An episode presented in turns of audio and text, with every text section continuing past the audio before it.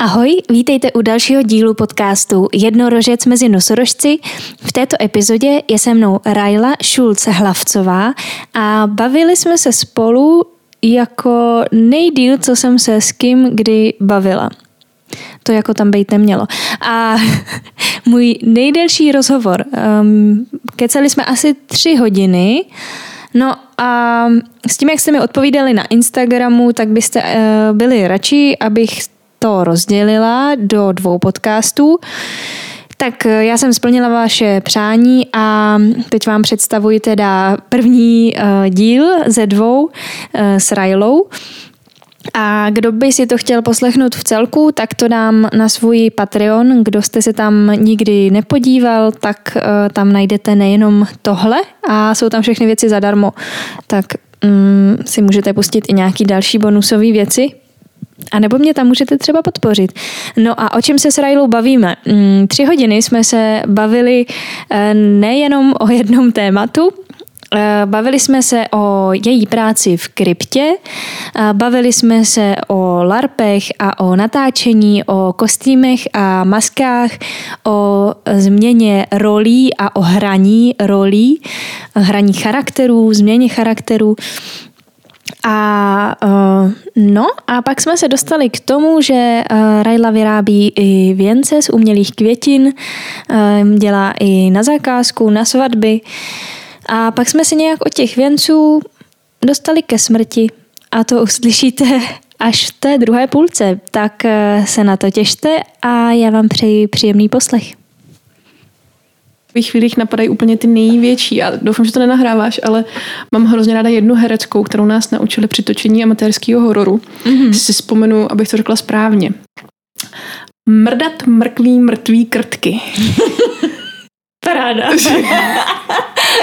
Skvělý, tak tam je hotový. Děkuju, děkuju, Rajle. Ale bych jenom chtěla říct, že to je nějaký herecký jako rozcvičovadlo, takže... Oni jsou ty různý, no, teda když už uh, bychom... Jo, jo, přesně tyhle, mrdat prdel tvrdým hovnem a tak dále. Jo, jo, mm, Ano, z, z jejich úst to jako zní velmi poeticky. A u nás taky jako naše, já jsem naše nikdy neslyšela mluvit vulgárně. Moje jako rodiče, když byli jenom fakt už hodně naštvaní, hmm. tak se hmm. ozvalo třeba barákem do prdele. Jo, jo, ale takový jako normální, jo, ale, ale, já jsem jiný výrazy vůbec. Přesně, jako, ale jako když to zařvali, tak já už byla jako o, oh, oh, tak to je fakt jako špatný, teď za ním nesmím chodit třeba za tátou. oh, oh. Ahoj, já vás vítám u další epizody a dneska je tady se mnou Rajla Šulc-Hlavcová. Ahoj. Ahoj. A já jsem si ji pozvala proto, že eh, dělá spoustu zajímavých věcí. Kromě toho, že dělá kostýmy a líčení, tak dělá taky larpy, jestli je to pravda, ještě pořád. Taky, taky. A uh, taky pracuje v kryptě. tak to bych možná začala úplně nejdřív. Uh, jak se vůbec k takovéhle práci dostala? Myslíš, jak se člověk ocitne v kryptě ano. v 21. století? Ano. Uh, krypta je taková poetická. Já ráda říkám, že jsem holka z krypty. Mm-hmm. Ve skutečnosti pracuji v Národním památníku hrdinů Heidrichiády pod Vojenským historickým ústavem a v zásadě se starám o muzeum a pětní prostor, kde v roce 1942 padlo sedm československých parašutistů tři týdny po atentátu na Heidricha. A mým úkolem je péče o to místo, a zároveň jsem tam lektor, takže denně mám programy se studenty od pátých tříd až do nekonečna. A mám tu možnost a čest jim každý den vyprávět ten příběh, tak aby si odnesli střípek v podstatě svojí vlastní historie, mm-hmm. protože ten příběh není jenom něco, co se stalo před 80 lety, protože letos jsme oslavili 80. výročí od atentátu na Heidricha, ale snažíme se tam s kolegy jim dát takový ten střípek, který řekne, že ten příběh neskončil v kryptě, ale pokračuje až k ním, k každému jednomu z nich. Mm-hmm. To je vlastně teď moje hlavní mm, pracovní činnost. Mm-hmm. A jak jako ses k tomu dostala? Co tě přivedlo k takovýhle práci? Dvě věci.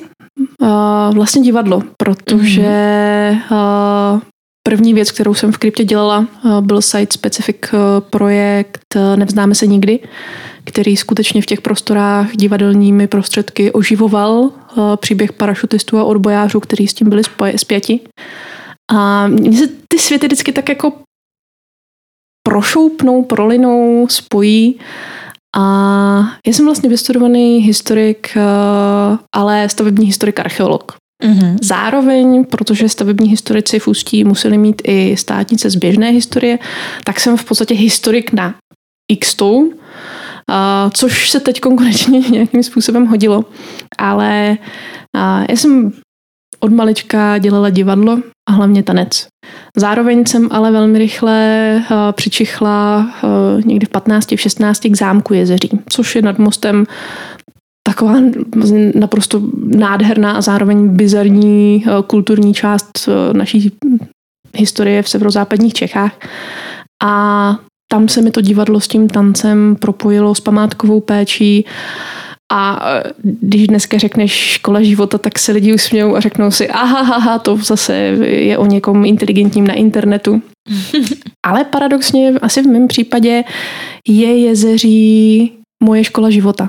Protože tam jsem mohla uplatnit jak ty divadelní věci, tak jsem právě přičichla k historii, k památkové péči, ale i k tomu, jak tu památkovou péči nabízet vlastně úplně obyčejným lidem. A pak jsem to šla studovat, protože eh, maminka s tatínkem úplně nebyli nadšení z představy, že půjdu na uměleckou školu. A zároveň je to asi dobře, protože já bych na ní neměla.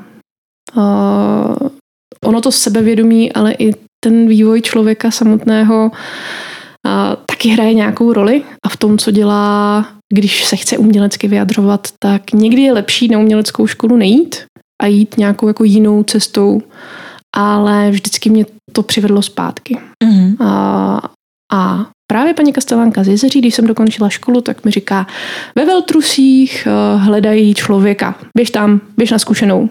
A protože co řekne paní Kastelánka, tak to platí, tečka, je to tak do dneška. Tak jsem tam šla a zase jsem tam uplatňovala všechno, co jsem znala ze školy, všechno, co jsem znala z jezeří, všechno, co jsem znala z divadla. A, tam jsem taky čichla k edukačním projektům a programům. A když jsem tam odsaď odcházela, tak mě můj kolega seznámil se svou krásnou ženou. A Petruška, tímto jí zdravím, ona si to moc ráda poslechne. Mm. A říká, no já dělám v kryptě famátníku. A já říkám, no to je hrozně zajímavý, to mi vždycky vyprávěla babička. A ona říká, hm, tak dneska je úterý, jak přijď ve čtvrtek. Mm. I byl leden, zrovna na výročí uh, poprav v Mauthausenu druhé vlny, což jsem zjistila až posléze. A Petruška mě protáhla celou kryptu, všechno mi ukázala a tam to nějak cvaklo. A já říkám, já bych vám ráda pomohla.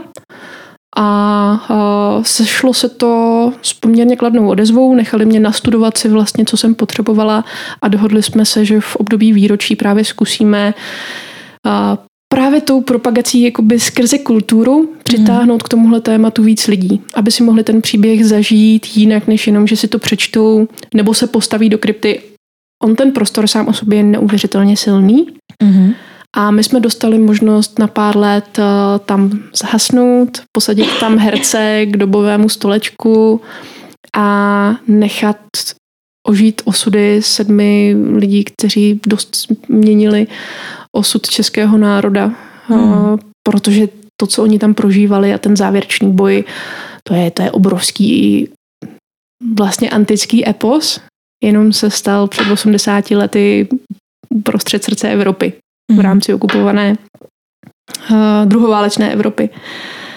A to divadlo se povedlo, hráli jsme ho skoro dva roky a uh, lidmi z památníků jsem se začala přátelit, a následně jsem tam začala dobrovolničit a o rok později řekli, eh, máme tady volné místo, pojď.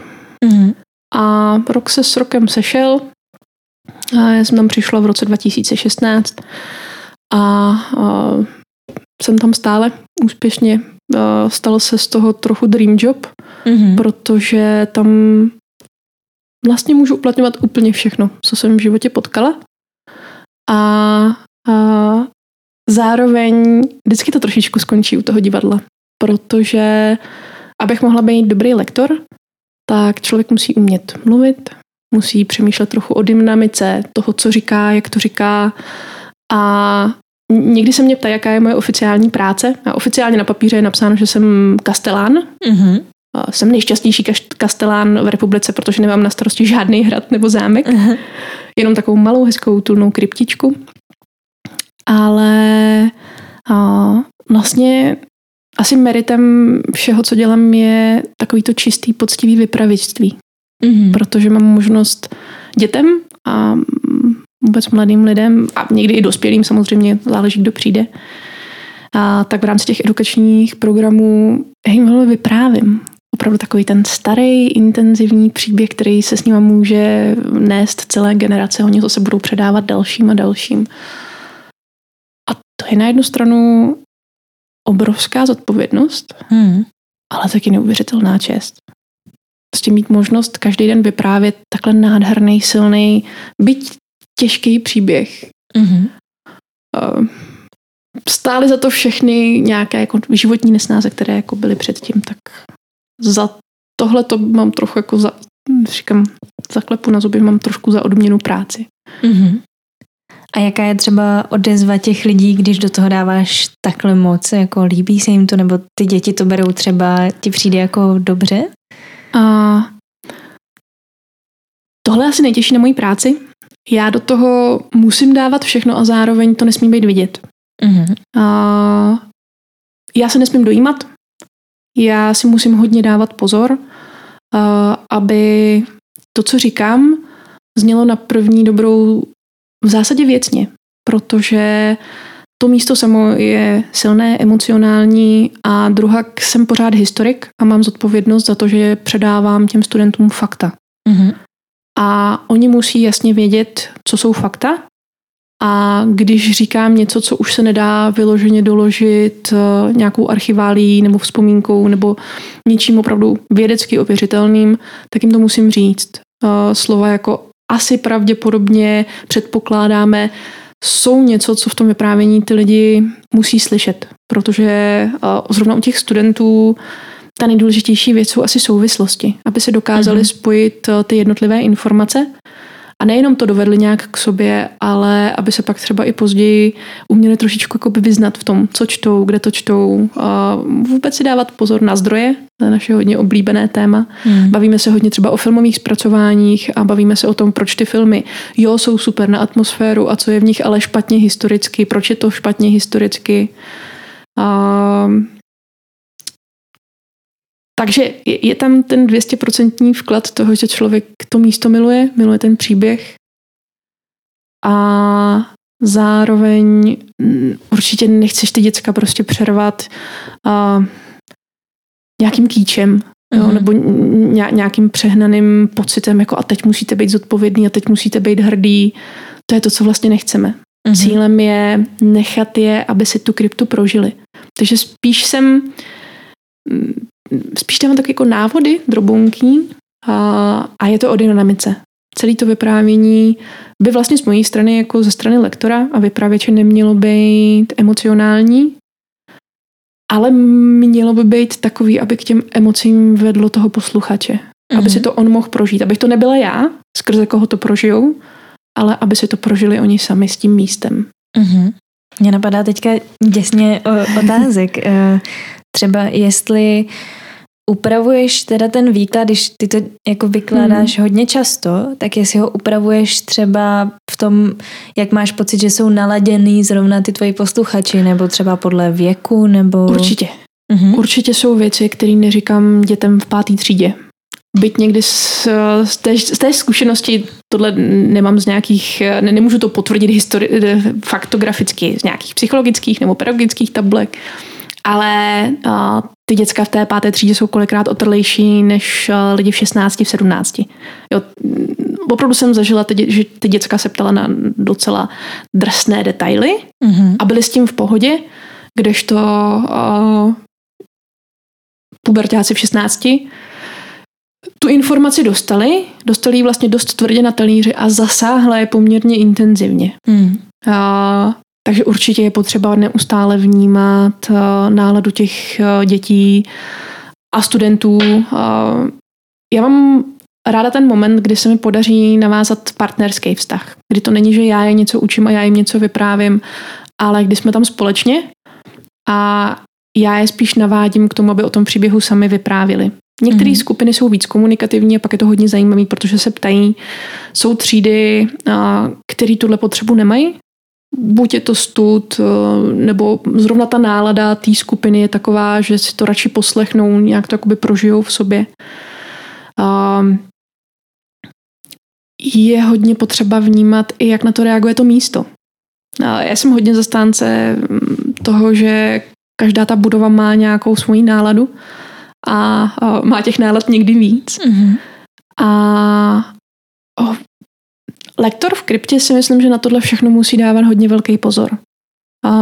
Je potřeba, aby se v tom nestratil a je taky občas potřeba zkrátit. Jsou prostě třídy, které některé věci nezaujmou nebo toho mají za celý den jak buchet. Jo? Když k nám přijdou odpoledne a třeba neobědvali, tak já jsem hrozně ráda, že mám za sebou eh, první pomoc eh, v několika verzích, eh, protože jako táborový zdravotník, když ráno dostanu školu a vím tam, že jsou tam tady slečné bledá, tady mladík, co má během posledního půl roku o 20 cm navíc se mi tam nějak jako klátí, mm-hmm. tak jak je to místo silný a ty mláďata se o sebe ještě ne vždycky umí starat, tak ve chvíli, kdy se mi třeba dobře nenasnídají, a přejdou mi zdaleka a nejsou napitý a najezený, tak někdy sebou prostě v té kryptě takzvaně fláknou. Aha. A jo. je to tím, že předně prostě to tělo potřebuje výživu, kterou nedostalo, ale druhak uh, ty emoce a to místo jsou hrozně silný. A jak s tím ta děcka nepočítají, tak to na ně prostě má takovýhle silný vliv. Hmm. Takže máme v kryptě spoustu čokolády a domácí šťávy a dáváme první pomoc. A obzvláště, když třeba začnou teplejší dny, anebo naopak prostě máš skokově zimu, tak to tam máme jako, ne, neříkám často, ale není to něco, s čím bychom se nesetkávali. Hmm, čokoláda proti moskomoru. Je to tak. Ty jo. To mě baví, že mluvíš jako uh, o té náladě toho místa, protože o něčem No za jedno, to se nebudu jako tahat, ale o podobné věci jsem vlastně psala i v bakalářce, mm-hmm. že přesně jako, eh, že místo má, má vliv na člověka a zase člověk má vliv na to místo, jaký jako je navzájem. Prostě ten vztah se buď vytváří a dál pokračuje, anebo trochu zaniká, pak se to místo zlobí a takové jako, ne, ne, může určitě... to někdo považovat za crazy, ale ale ono, já si myslím, že to dává, dává jako obrovský smysl. Eh, když se člověk podívá na starší architekturu, tak každý centimetr štuku, omítky, sochy, to dělala lidská ruka, to dělal mm-hmm. nějaký člověk s nějakou náladou a v podstatě architekti, gotika, baroko, i v podstatě pak ty novější styly, to byly lidi, kteří v tomhle opravdu si zařídili vlastní nesmrtelnost. A to a taky tam strávili na tom hodiny, že jo? Životy, no, životy. v některých jako případech. A do těch míst se vsáklo spoustu lidských osudů. Mm. Neuvěřitelné množství a ta krypta nemůže být v uvozovkách normální místo, když nám tam denně prostě přijde od 300 do 600 lidí. 28. 10. tam bylo skoro 900. Mm. Jo. Ty brdě. A chodí tam lidi z celého světa. Takže tam přichází neustále někdo s něčím a my se často smějeme, že do krypty s čím přijdeš, s tím také odejdeš. Mm-hmm. A člověk se tam odsaď může odnést velmi silný zážitek, pokud to místo nechá, pokud tam přijde s vděčností a s úctou, tak rozhodně neodejde nezasažen, ale v tom pozitivním slova smyslu. Uh, taky jsme zažili, kdy tam prostě vlítla skupina Italů, bylo jich prostě 30, měli za sebou už jakoby milion zastávek, pět minut tam, pět ven a měli z toho tušku. Mm-hmm. Jo, to je asi normální ale i na ty cizince to působí velice, velice intenzivně. Ten příběh je silný, takže oni ho používají i za zahraniční průvodci. A navíc jsme zdarma, takže, mm-hmm. nebo zdarma. Eh, já to slovo nemám ráda, protože někdy lidi chodí a když se dozví, že jsou zdarma, tak se jim velmi rychle dokáže změnit chování a, a není příjemné. Jakoby mm. najednou jsme v jejich očích klesli jako něco podružného, když si to nemusí platit. A já bych chtěla všechny posluchače ujistit, že si to platí ze svých daní, takže zadarmo úplně nejsme. A zároveň tím, že Vojenský historický ústav je součástí ministerstva obrany, tak je možné financovat právě materiály, které jsou tam k dispozici v podstatě všem eh, ve dvou jazycích. A zvláště studenti, ale i ze zahraničí si můžou odnést opravdu fyzicky kvalitní věci, které ten příběh roznáší po střípcích v podstatě do celého světa a tohle mi přijde naprosto fascinující. Mm. A v podstatě správně, protože my pak těm studentům, ale i těm běžným návštěvníkům můžeme nabídnout strašně moc. Mm-hmm.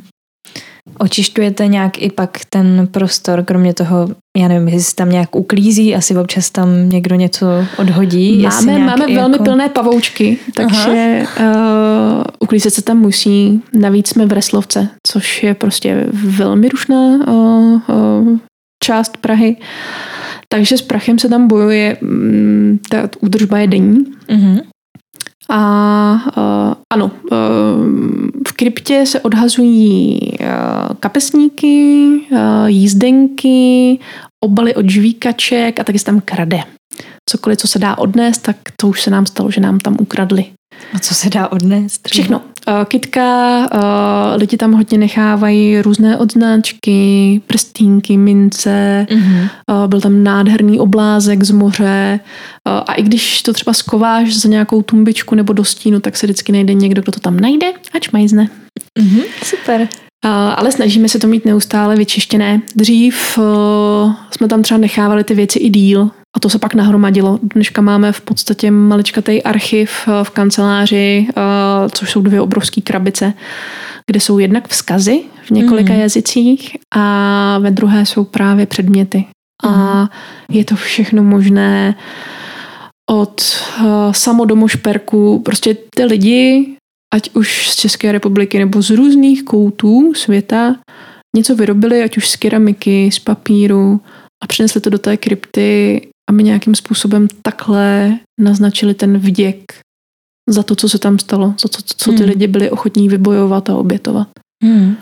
A vzkazy od dětí a v podstatě milostný vzkazy v fotovkách faninek jsou asi jedna z těch nejhezčích věcí, co tam máme, protože když si člověk chce trošku vrátit víru v lidstvo, tak si vezme návštěvník knihu nebo tady ty vzkazy a listuje si tím.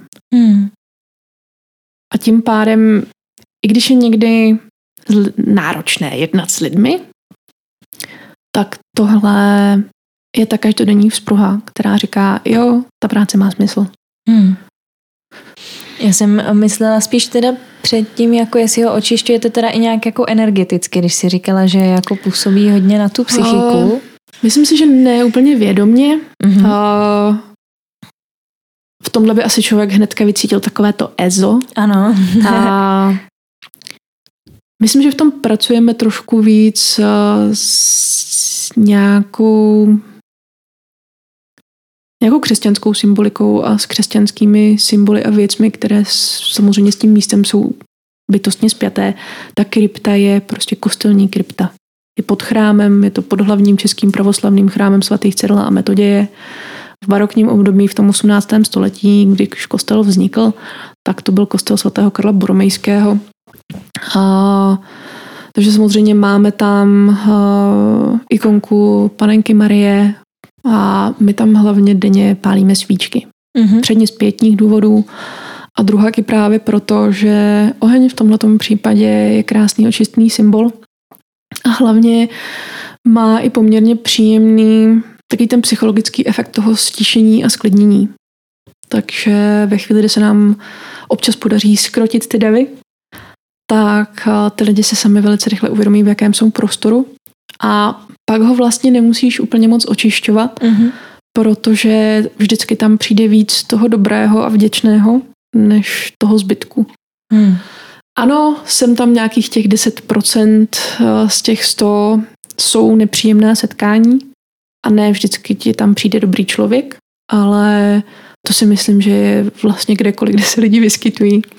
A je samozřejmě nejkrásnější, když tam není nikdo, v klidu si zhasneme a můžeme říct, že den skončil a můžeme to místo nechat na chviličku úplně osamocené a v klidu a ve tmě. A, a vzduch. Ve skutečnosti mm-hmm. živly v mhm. tomhle ohledu jsou moc příjemný pomocník, mm. protože tam je permanentní průvan, takže občas ho trošku ještě víc mu pomoct, otevřít eh, vchody a nechat tam vniknout kyslík. A ta krypta si pak umí poradit víceméně se vším. Jsem se tě chtěla zeptat, trošku se vrátit jako k tvýmu osobnímu pocitu mm-hmm. z té mhm. krypty. A proč myslíš, si říkala, že pro tebe je to občas těžký sama vlastně to neprožívat mhm. pořád mm-hmm. tolik. Um, jak to, že to na tebe i po takové době, co tam vlastně pracuješ, pořád takhle působí? Jasně, že síla místa, teď jsme vlastně mm-hmm. říkali tohle, ale že si vlastně třeba nějak neotrla trošku vůči tomu příběhu nebo tak? Myslím si, že otrla mm-hmm. a že to je nevyhnutelný. Uh, byly doby, kdy jsem tím příběhem byla doslova na začátku posedlá. Nezajímalo mě vůbec nic jiného, ale jakože vůbec. Takže všechny knížky, dokumenty, filmy, co šlo během půl roku nasát, tak to člověk jako houba nasaje. Dneska už si to vědomě hlídám a snažím se odložit klíče a s tím si vzít úplně knížky jiného žánru. V tomhle to mě právě pomáhá to, že hraju larpy, to, že mě zajímá fantazy. Teď třeba odpočívám úplně tím, že vypnu u azijských seriálů, že to, to je úplně jiný svět. Mm-hmm. Takže vědomě se odstřihnout je hrozně dobrá hygiena. Zároveň tím, jak tím příběhem žijeme a i ten náš prostě úžasný kryptotým je hodně postavený na to, že my tam jdeme do práce s láskou. My tam jdeme, protože milujeme ten příběh, eh, milujeme to místo a nás baví se o to starat, baví nás neustále dozvídat nové věci, neustále zpřesňovat ty informace. Um, v tu chvíli pak člověk přestane prožívat tu emoci v podstatě v fuzovkách jako herec. Mm-hmm. Nepředávám jim tu emoci tím, že bych ji prožívala, ale najednou pro tebe nejsou ty parašutisti sedm cizích postav. Otec Petřek není prostě jenom obrázek v rámečku. Uh, ve chvíli tam člověk pracuje, je téměř nemožné se vyhnout uh, tomu, že si vytvoříš opravdu silný osobní vztah k těm lidem.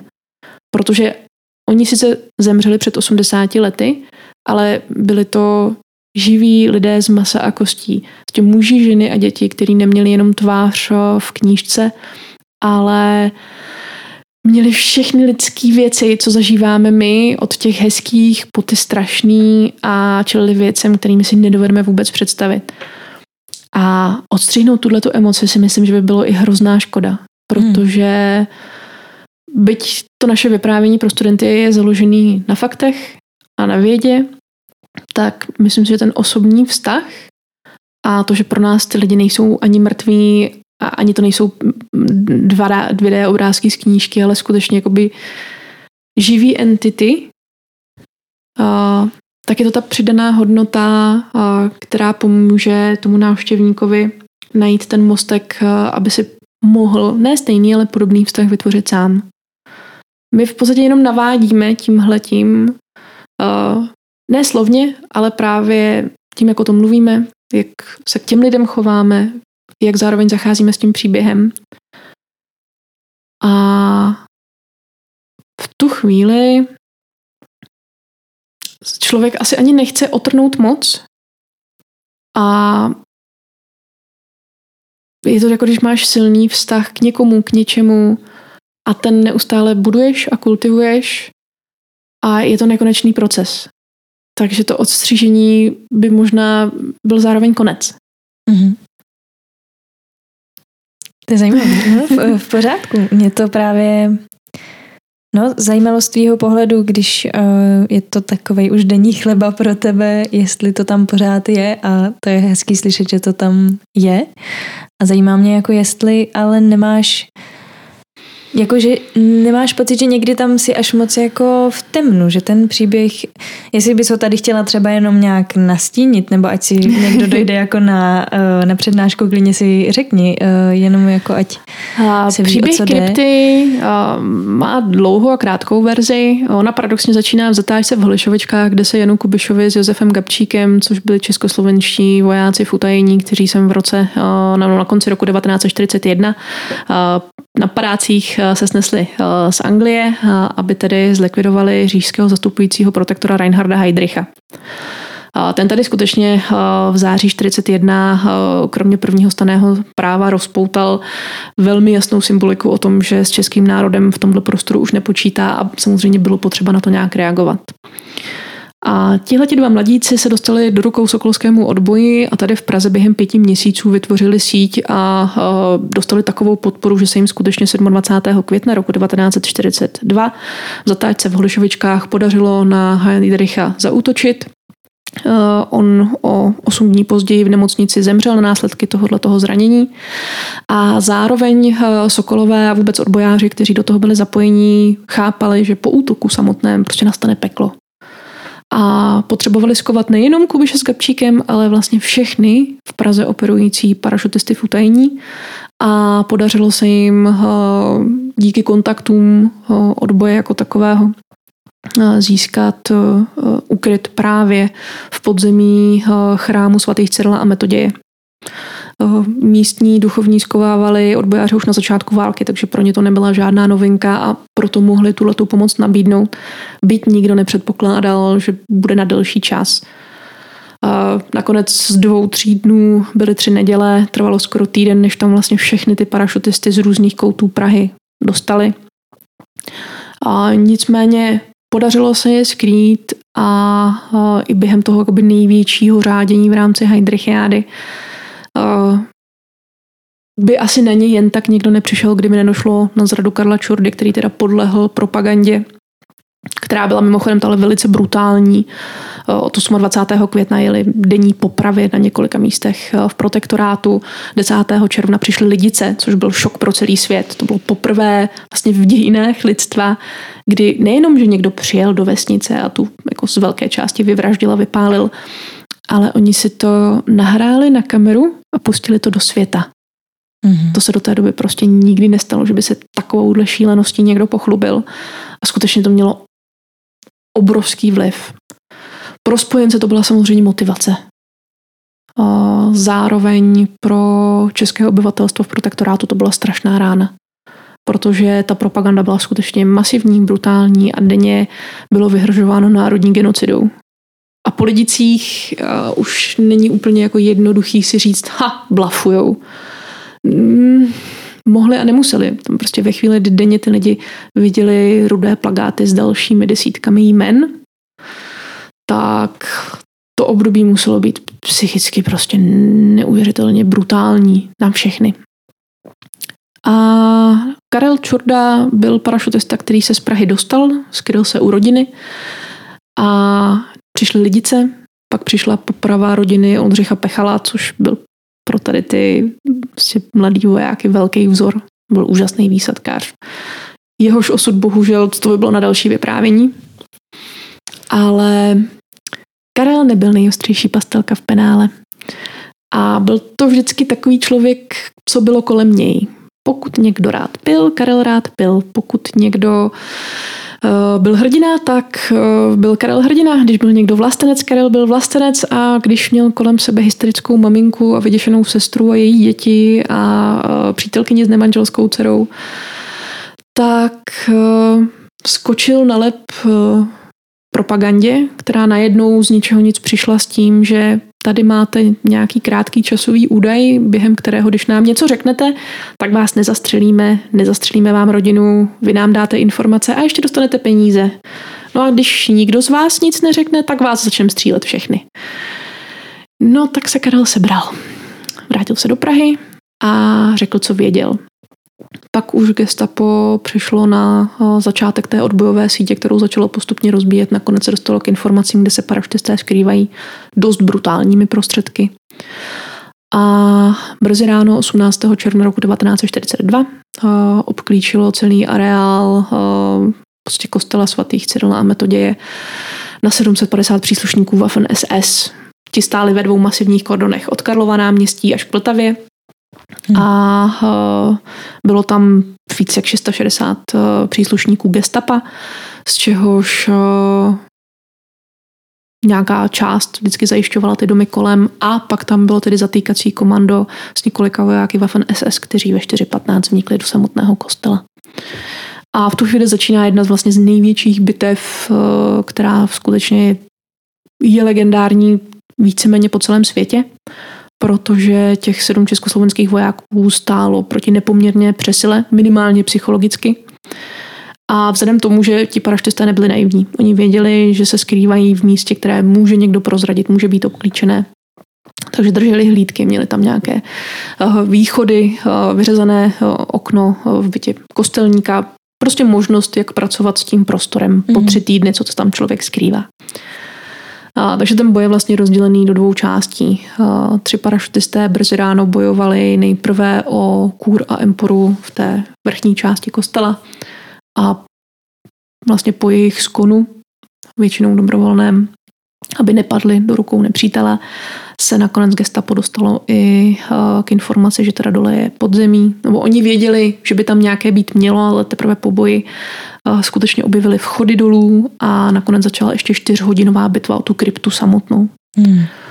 Dohromady to trvalo skoro sedm hodin. Eh, nutno říct, že kromě Jana Kubiše, který vykrvácel na operačním sále v Podolí, kam ho odvezli po té, co byl velmi ošklivě zraněn výbuchem ručního granátu, tak všichni ostatní paraštisti, ať už zraněni byli nebo ne, tak raději zvolili dobrovolnou smrt, aby zabránili jakékoliv možnosti, že by je nepřítel dostal živý a získal z nich jakékoliv informace nebo propagandistické výhody. A v tom je ten příběh obrovský, protože hmm. oni to mohli udělat na začátku, ale zároveň, a to už je trošičku spekulace, oni chtěli Němcům vrátit všechno. Od Mnichova až po to, že spousta těch kluků zažila válečnou frontu ve Francii při ústupových bojích během Blitzkriegu. A oni se nechtěli za žádných okolností dát zadarmo. Oni prostě chtěli tomu nepříteli vrátit všechno, co bude v jejich silách. A měli minimum munice, pár svých jako osobních pistolí a to bylo všechno a s tím dokázali prostě sedm hodin uh, držet v šachu gestapo z Waffen SS. Hmm. to není malý příběh.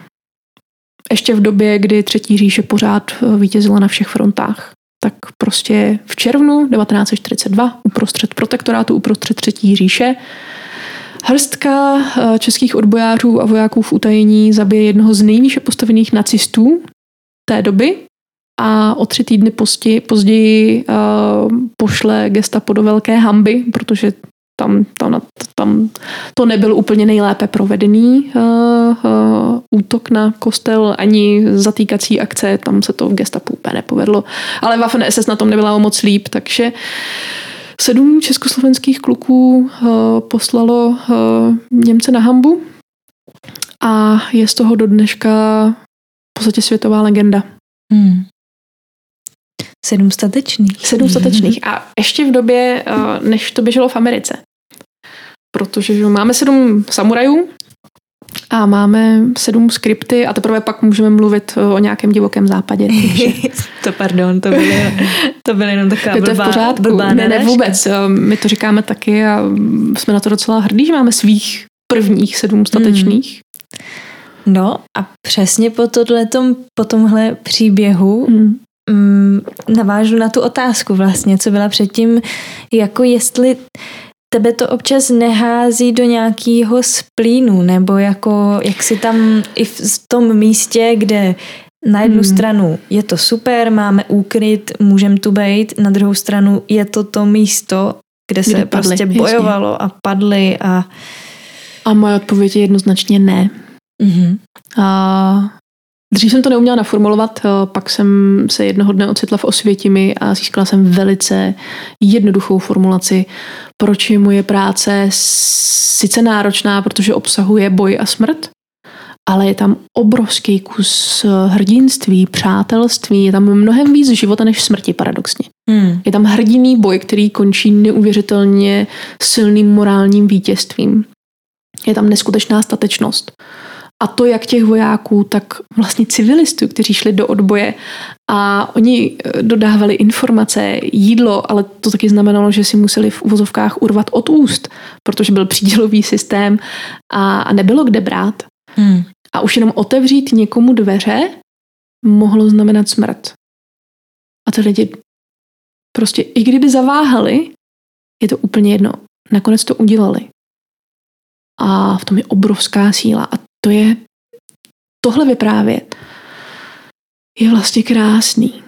Hmm. Já, když jsem se poprvé ocitla v Osvětimi, tak jsem musela smeknout před místními průvodci, protože to je místo neuvěřitelný beznaděje.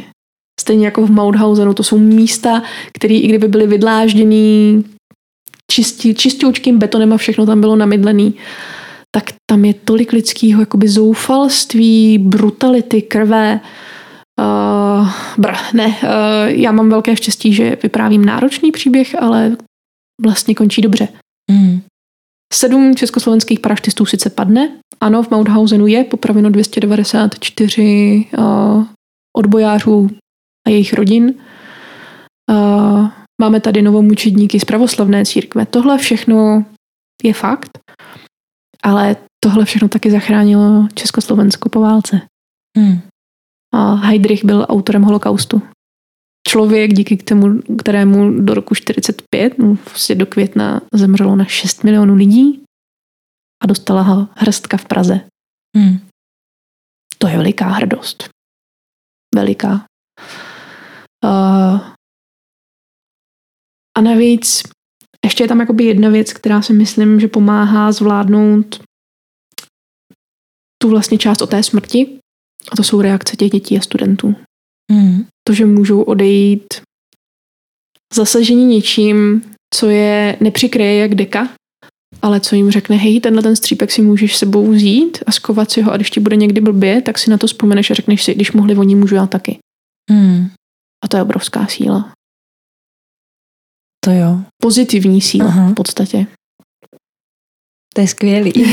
to je krásný, že, uh, no, že si z toho jako dokážeš najít přesně tohle a že tohle jako předáváš, že jako myslím, že by tam jako vy ho asi nepřijmete takového člověka mezi sebe, ale že kdyby to někdo vyprávěl jako špatně, víš, jako že kdyby to No, já mám pocit, že kdyby to někdo nevnímal tak jako vlastně dobře mm. a neviděl za tom to, co zatím to, co vlastně vidíš ty, uh, tak by si z toho ne každý jako vzal tak veselý, nebo veselý, takový jako to, ha, jo, vlastně, vlastně, vlastně dobrý. Asi děkuju, to je vlastně moc hezká poklona pro mě i pro moje kolegy. Um, tohle člověk neovlivní. Já trochu doufám, že ta místa si vždycky umí zavolat ty lidi, kteří k ním nějakým způsobem patří. Vždycky v ten čas, který je tomu určený. Věřím tomu na památkách a myslím si, že tohle mě naučilo jezeří. Protože to si zavolalo paní Kastelánku nějakým způsobem si připoutalo i mě. A to tež si udělala krypta. A kdyby tam přišel někdo takový, tak tam může klidně nějaký čas být, ale podle mě tam nevydrží. Mm. To, to místo než by mu dalo najevo, mm-hmm. ale ten osud si ho zase odvane tam, kde to bude, bude pro něj lepší. A ta krypta si prostě přitáhne v uvozovkách ty správný lidi. Mm-hmm. Někoho, kdo to bude dělat rád s láskou a koho to bude bavit. A to místo to ví, to místo to cítí.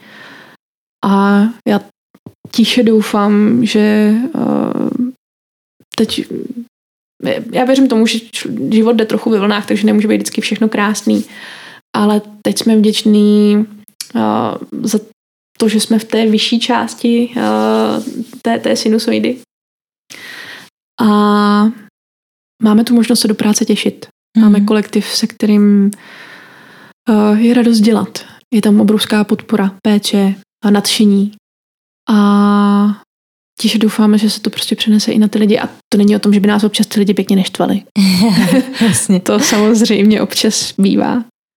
Nebojíš se tam někdy? Nebo nejsou o tam tu nějaký uh, uh, strašidelný historky. Něco, co se tam stalo. Historky máme, ale mě nepřijdou teda strašidelný. Ale já jsem vyrostla na zámku, takže mám možná trošku posunutý vnímání v tomhle ohledu. A nebojím se tam. Znám místa, kde bych třeba sama nezůstala, protože mám k tomu místu respekt.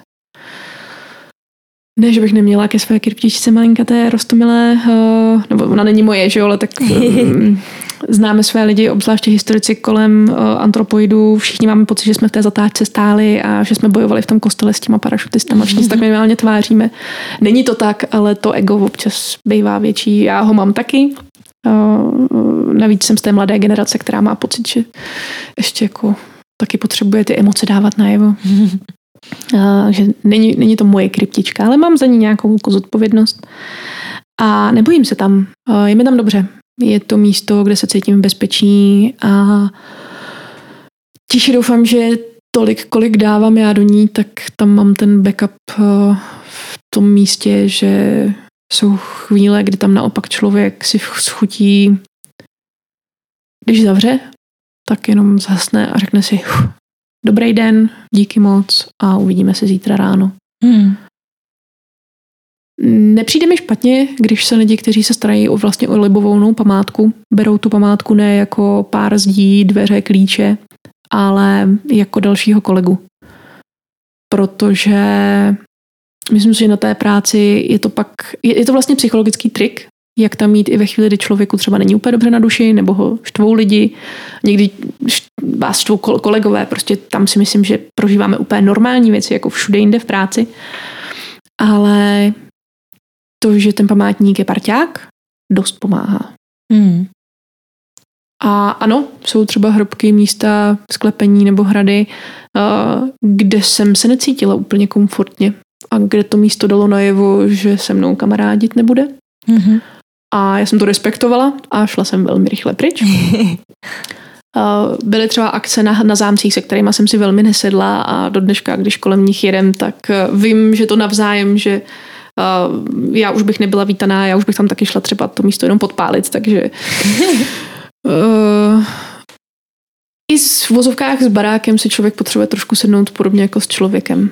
Obzvlášť, když se má o něco starat a obzvlášť, když má za něco zodpovědnost, tak je dobrý, když k tomu má pozitivní vztah. Mm-hmm. Hodně to ovlivňuje tu práci na všechny směry a i tu zpětnou vazbu. Jak od těch lidí, tak od kolegů, tak od toho místa. A ty si říkáš, že máš i nějaký historky. A, tak historky. aspoň nějakou, kdyby jsme nějakou, nazdílela. Nějakou, nějakou. Uh, ne. Ne? Neprozradíš? Neprozradím uh, čistě proto, že pak by to mohl slyšet někdo, koho baví tady ty věci a šel by tam zkoumat to EZO. To je přesně to, co mm. nechcem. Dobře. Uh, ale zároveň si myslím, že je to i nepřenositelný, protože tyhle ty zážitky uh, nejsou ne vždycky za odměnu, ale možná jsou určený lidem, kteří se o památky starají, protože mm. člověk nespanikaří, někdy si to uvědomí až třeba zpětně, že se stalo něco výjimečného. A my budeme asi radši, když ty lidi půjdou do krypty pro ten příběh, který se tam stal, a ne pro nějaký nadpřirozený zážitek, mm-hmm. kterého by se mu tam stejně nedostalo. Mm-hmm. Jo, v pohodě. Že nějaká tajemství si necháme. V pořádku. A ty jsi říkala, že jezdíš teda i na nějaký LARPy pořád. Mm-hmm, je to tak. Tak kdybys mohla třeba nějak v krátkosti nastínit, co vlastně znamená LARP? A co znamená LARP? Hmm, je to z anglické zkrat, no, LARP je anglická zkratka od Live Action Roleplay a je to vlastně živá hra na hrdiny. Uh-huh. Je to forma v podstatě performance a združuje v sobě strašně moc věcí. Někdo by řekl, že je to trošku divadlo, uh, může mít i filmové prvky. Uh, je to asi své, svébytná umělecká činnost, která je ale mm, odvozená od toho, že tam není herec a divák, ale je tam vypravěč, organizátor a hráč mm-hmm. a společně uh, vlastně prožívají příběh. Ale v tom příběhu jsou všichni naživo, mají svoje role, mají svoje kostýmy. ta organizace jim zajišťuje k tomu adekvátní prostředí a nějaké vstupy, které pomáhají ten příběh posouvat. Ale je hlavně na tom hráči, eh, jakým způsobem si to ani ne tak jako zahraje, jako prožije. Mm-hmm. Já jsem se k tomu dostala přes divadlo a tím pádem nemám vlastně úplně mm, na LARP eh, stejný pohled jako třeba lidi, kteří přišli z nějakých úplně běžných neuměleckých eh, profesí a LARP má jako silnou zážitkovku. Je to, je to v podstatě jako silná zážitkovka. Hlavně mm, asi doporučuji použít Google, protože LARP je zkratka, ale má tak široké pojetí, že mm, není vždycky úplně jako jednoduchý v jedné větě říct, mm-hmm. co si pod tím má člověk představit. Mm-hmm. Kdybych to říkala úplně někomu neznámému, tak řeknu, hele, vybereš si třeba příběh z historie. Rowling udělal před lety krásný příběh, Legie sibirský příběh, který je zasazený právě na Sibiř a je o československých legích na Rusy a je to koncentrace toho, co tam prožívali legionáři a lidi kolem nich, ať už to byly sestry Červeného kříže nebo Trent, to znamená Rusky, které s nimi šly, které se tam třeba vdali, nebo manželky důstojníků, které prostě následovali svoje muže v Rusku po bolševickém převratu. Šílenství na Vánoce prostě. 1917. A ten člověk, když se na takovouhle hru přihlásí, tak přijde na místo a jsou larpy, kde si člověk kostým musí udělat sám, udělá si svoji vlastní postavu a s tím organizátorem tvoří už před hrou, co se mu tam bude dít. Zrovna Legie je příběh takzvané obsahové hry, kde ty organizátoři mají všecko v balíčku. Mm-hmm. Přijedeš na místo, tam už předem máš v mailu svoji postavu, tu je dobré si načíst, aby člověk zjistil, kdo je, jaké má vztahy, aby se případně skontaktoval se spoluhráči. A pak na místě už eh, přichází taková ta klasika registrace, balíček s kostýmem a workshopy, které pomůžou v podstatě hráčům bez ohledu na množství zkušeností dostat se jak do nějakého dobového kontextu, tak do způsobu, jak třeba právě hrát jak vytvářet scény, jak si posouvat tu postavu a ten příběh, aby člověk skutečně mohl mít intenzivní prožitek. A Třeba ty historické hry jsou super v tom, že člověka nějakým způsobem seznámí s nějakým výsekem z dějin a může to pak ty lidi přivést tomu, že se začnou zajímat o reálnou historii, dozvídat se o tom víc. A tohle třeba Legie udělali, myslím si, famózním způsobem a k nějakému tomu tématu vzniku našeho Československa přivedli spoustu mladých lidí. Mm-hmm. A moje oblíbená je třeba fantazy, která je samozřejmě úplně z jiného ranku. Ale tam je skutečně výhoda v tom, že člověk si nabarví kůži na jinou barvu, vezme si na sobě různé propriety od rohů po ocásky a, a vytváří nové světy a to je velký odpočinek. Mm-hmm. Zároveň je v tom obrovská pohádkovost a filmovost. Nedávno jsem si, loni jsem si mohla vyzkoušet western, což je naprosto mm. fenomenální larpová záležitost, kdy se jezdilo na koních a byl tam útok indiánů a mohla jsem střílet z koltu a bylo to naprosto fenomenální mm. a hmm. famózní a, a velmi filmové a velmi intenzivní. A LARP je zážitek. Člověk si tam jede v bezpečném prostředí vyzkoušet věci, které by možná v některých případech nechtěl zažít, jako je třeba válka. Mm-hmm. A nebo by nemohl, jako je třeba fantasy magie. A pro mě tím, že jsem přišla jako z tance a z divadla, tak je to zároveň uh, úžasný svět uh, nekonečných možností, kde člověk si může zahrát skutečně cokoliv i proti svýmu typu. Mm-hmm nejsem tam závislá na takový ten klasický režijní typecast a díky LARPu jsem si mohla vyzkoušet spoustu jakoby zajímavých věcí i herecky. Třeba tři dny hrát slepou osobu, tak aby mi to věřili. Mm-hmm. A moje oblíbená záležitost, doufám, že to ještě někdy zopakuju. a A mnoho dalších, jak třeba stvárnit někoho, kdo je němý, jak stvárnit někoho, kdo je starý. Je tam vlastně obrovská šíře těch možností a toho hraní si. Je to v podstatě pískoviště pro dospělé, mm-hmm.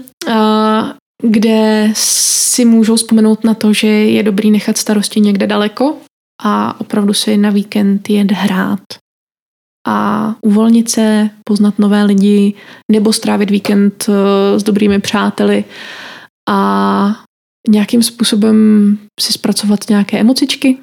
Eh, ono je to zdravé, občas si zaplakat, zařvat a pak z toho mít takový ten hezký hřejivý pocit, eh, že jsme prožili vlastně svůj vlastní film. Mm-hmm. Akorát jsme neměli žádného režiséra, který by nám říkal stop, znova.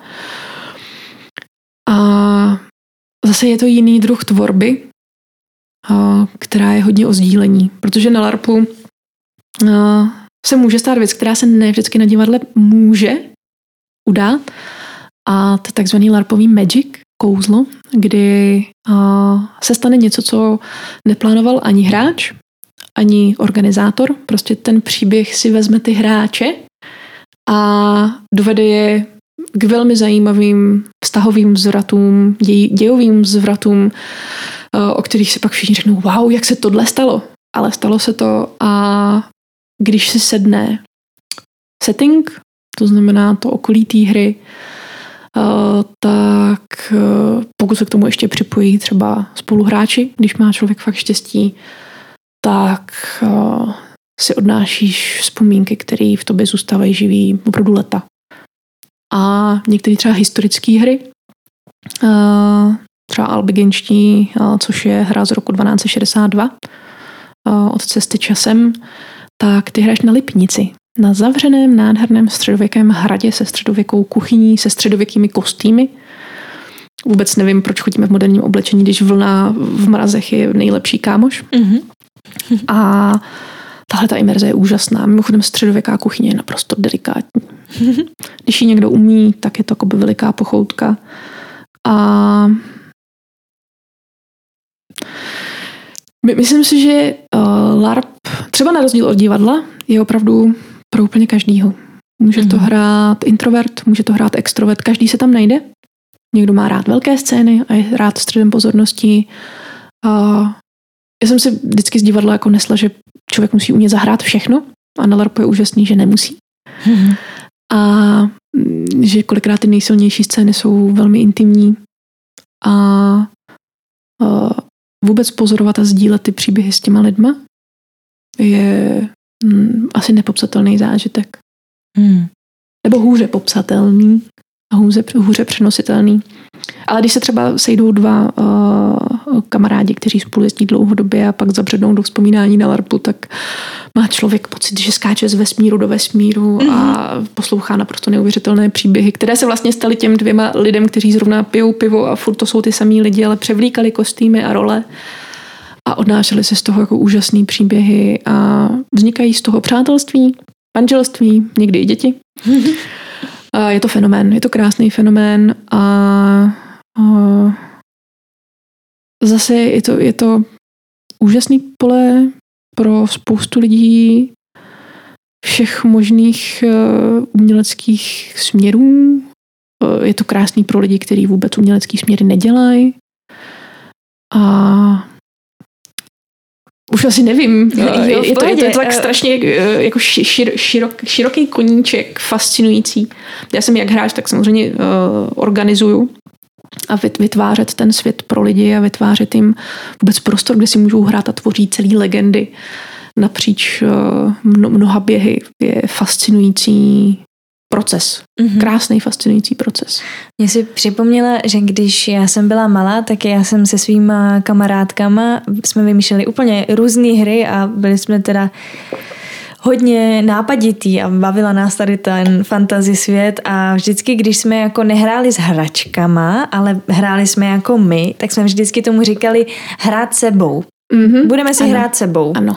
Ano. Jako, tak ono to na... ani není češtinsky správně, ale budeme si hrát sebou, jo? Jo, tak jo, tak budeme hrát sebou.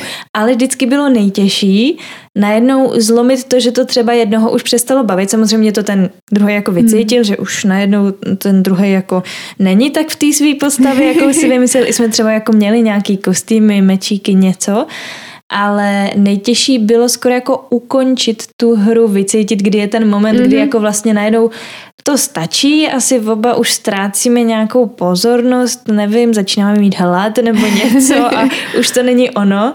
Eh, tak mě zajímá, jak se v takhle velikých jako hrách, mm-hmm. který určitě netrvají jenom hodinku, dvě. Ale, Někdy i tři dny. No, čtyři. dokonce.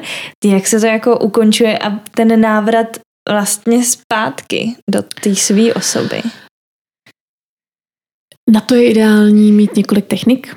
A samozřejmě uh, je to hodně zodpovědnost té organizace, která si musí pohlídat uh, celou tu dynamiku té akce, protože uh, je způsob, jak ty lidi do těch rolí dostat a jak je dostat do příběhu. Já osobně mám třeba hrozně ráda velmi výrazné předěly. V mých hrách se většinou vstupuje do mlhy a do hudby a ideálně nějakým prostorem, jako je brána nebo dveře. A je to vyloženě udělané tak, aby ten člověk se nastavil a vešel něčím konkrétním do té postavy. Pak je dobré, když ta hra ty lidi vtáhne okamžitě nějakou akcí. Hrozně moc to pomáhá, protože ten člověk nemá čas si říkat, no, co mám teď dělat, prostě musí jednat.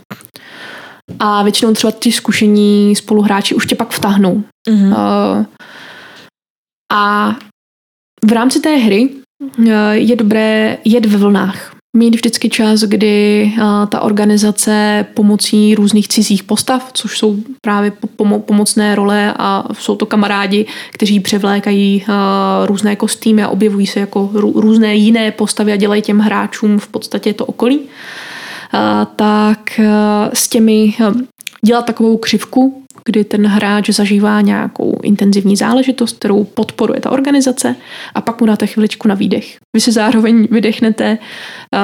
Je hrozně super mít tam vlastní kuchyni, protože je taky potřeba, aby jak ty CPčka, to znamená ty cizí postavy, tak ty hráči jedli, pili, spali, aspoň trošku.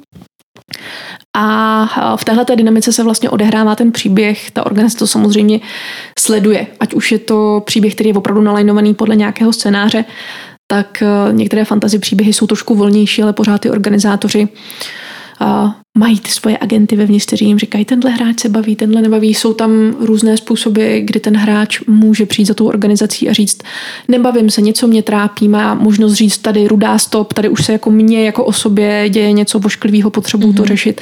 Jsou tam bezpečnostní pravidla, jak i v té hře uh, dávat najevo buď nespokojenost nebo spokojenost, jsou tam různé bezpečnostní slova.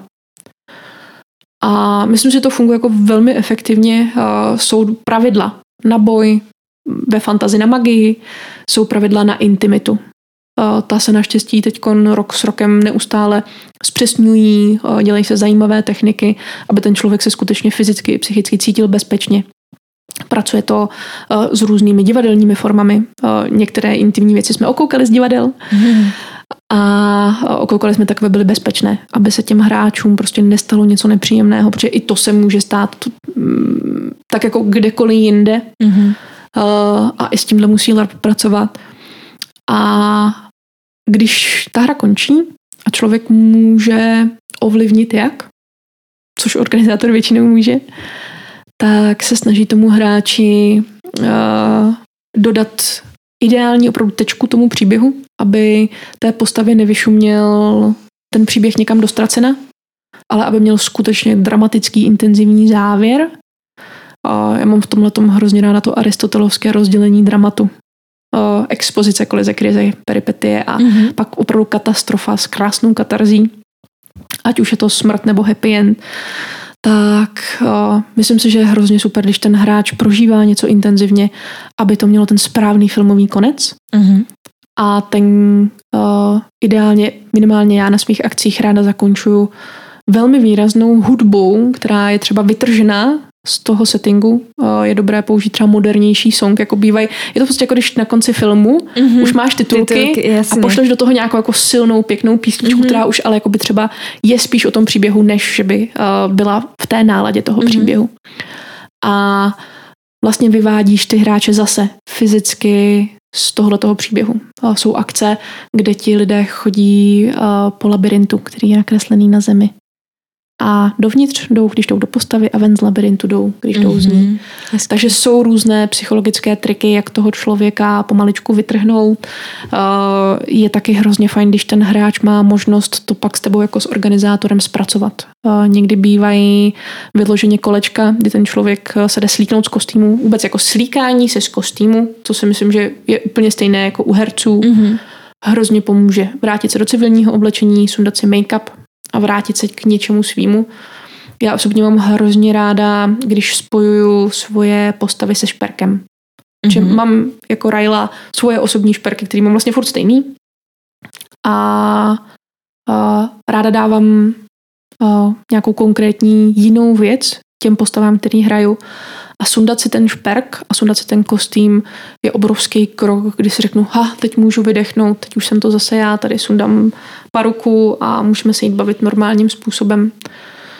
A je dobrý, když mají ty hráči možnost mít v podstatě takový ty de- debriefingový kolečka, kde mluví o tom svém zážitku, kde můžou zpracovat zvláště u těch třeba historických a válečných témat ten pocit.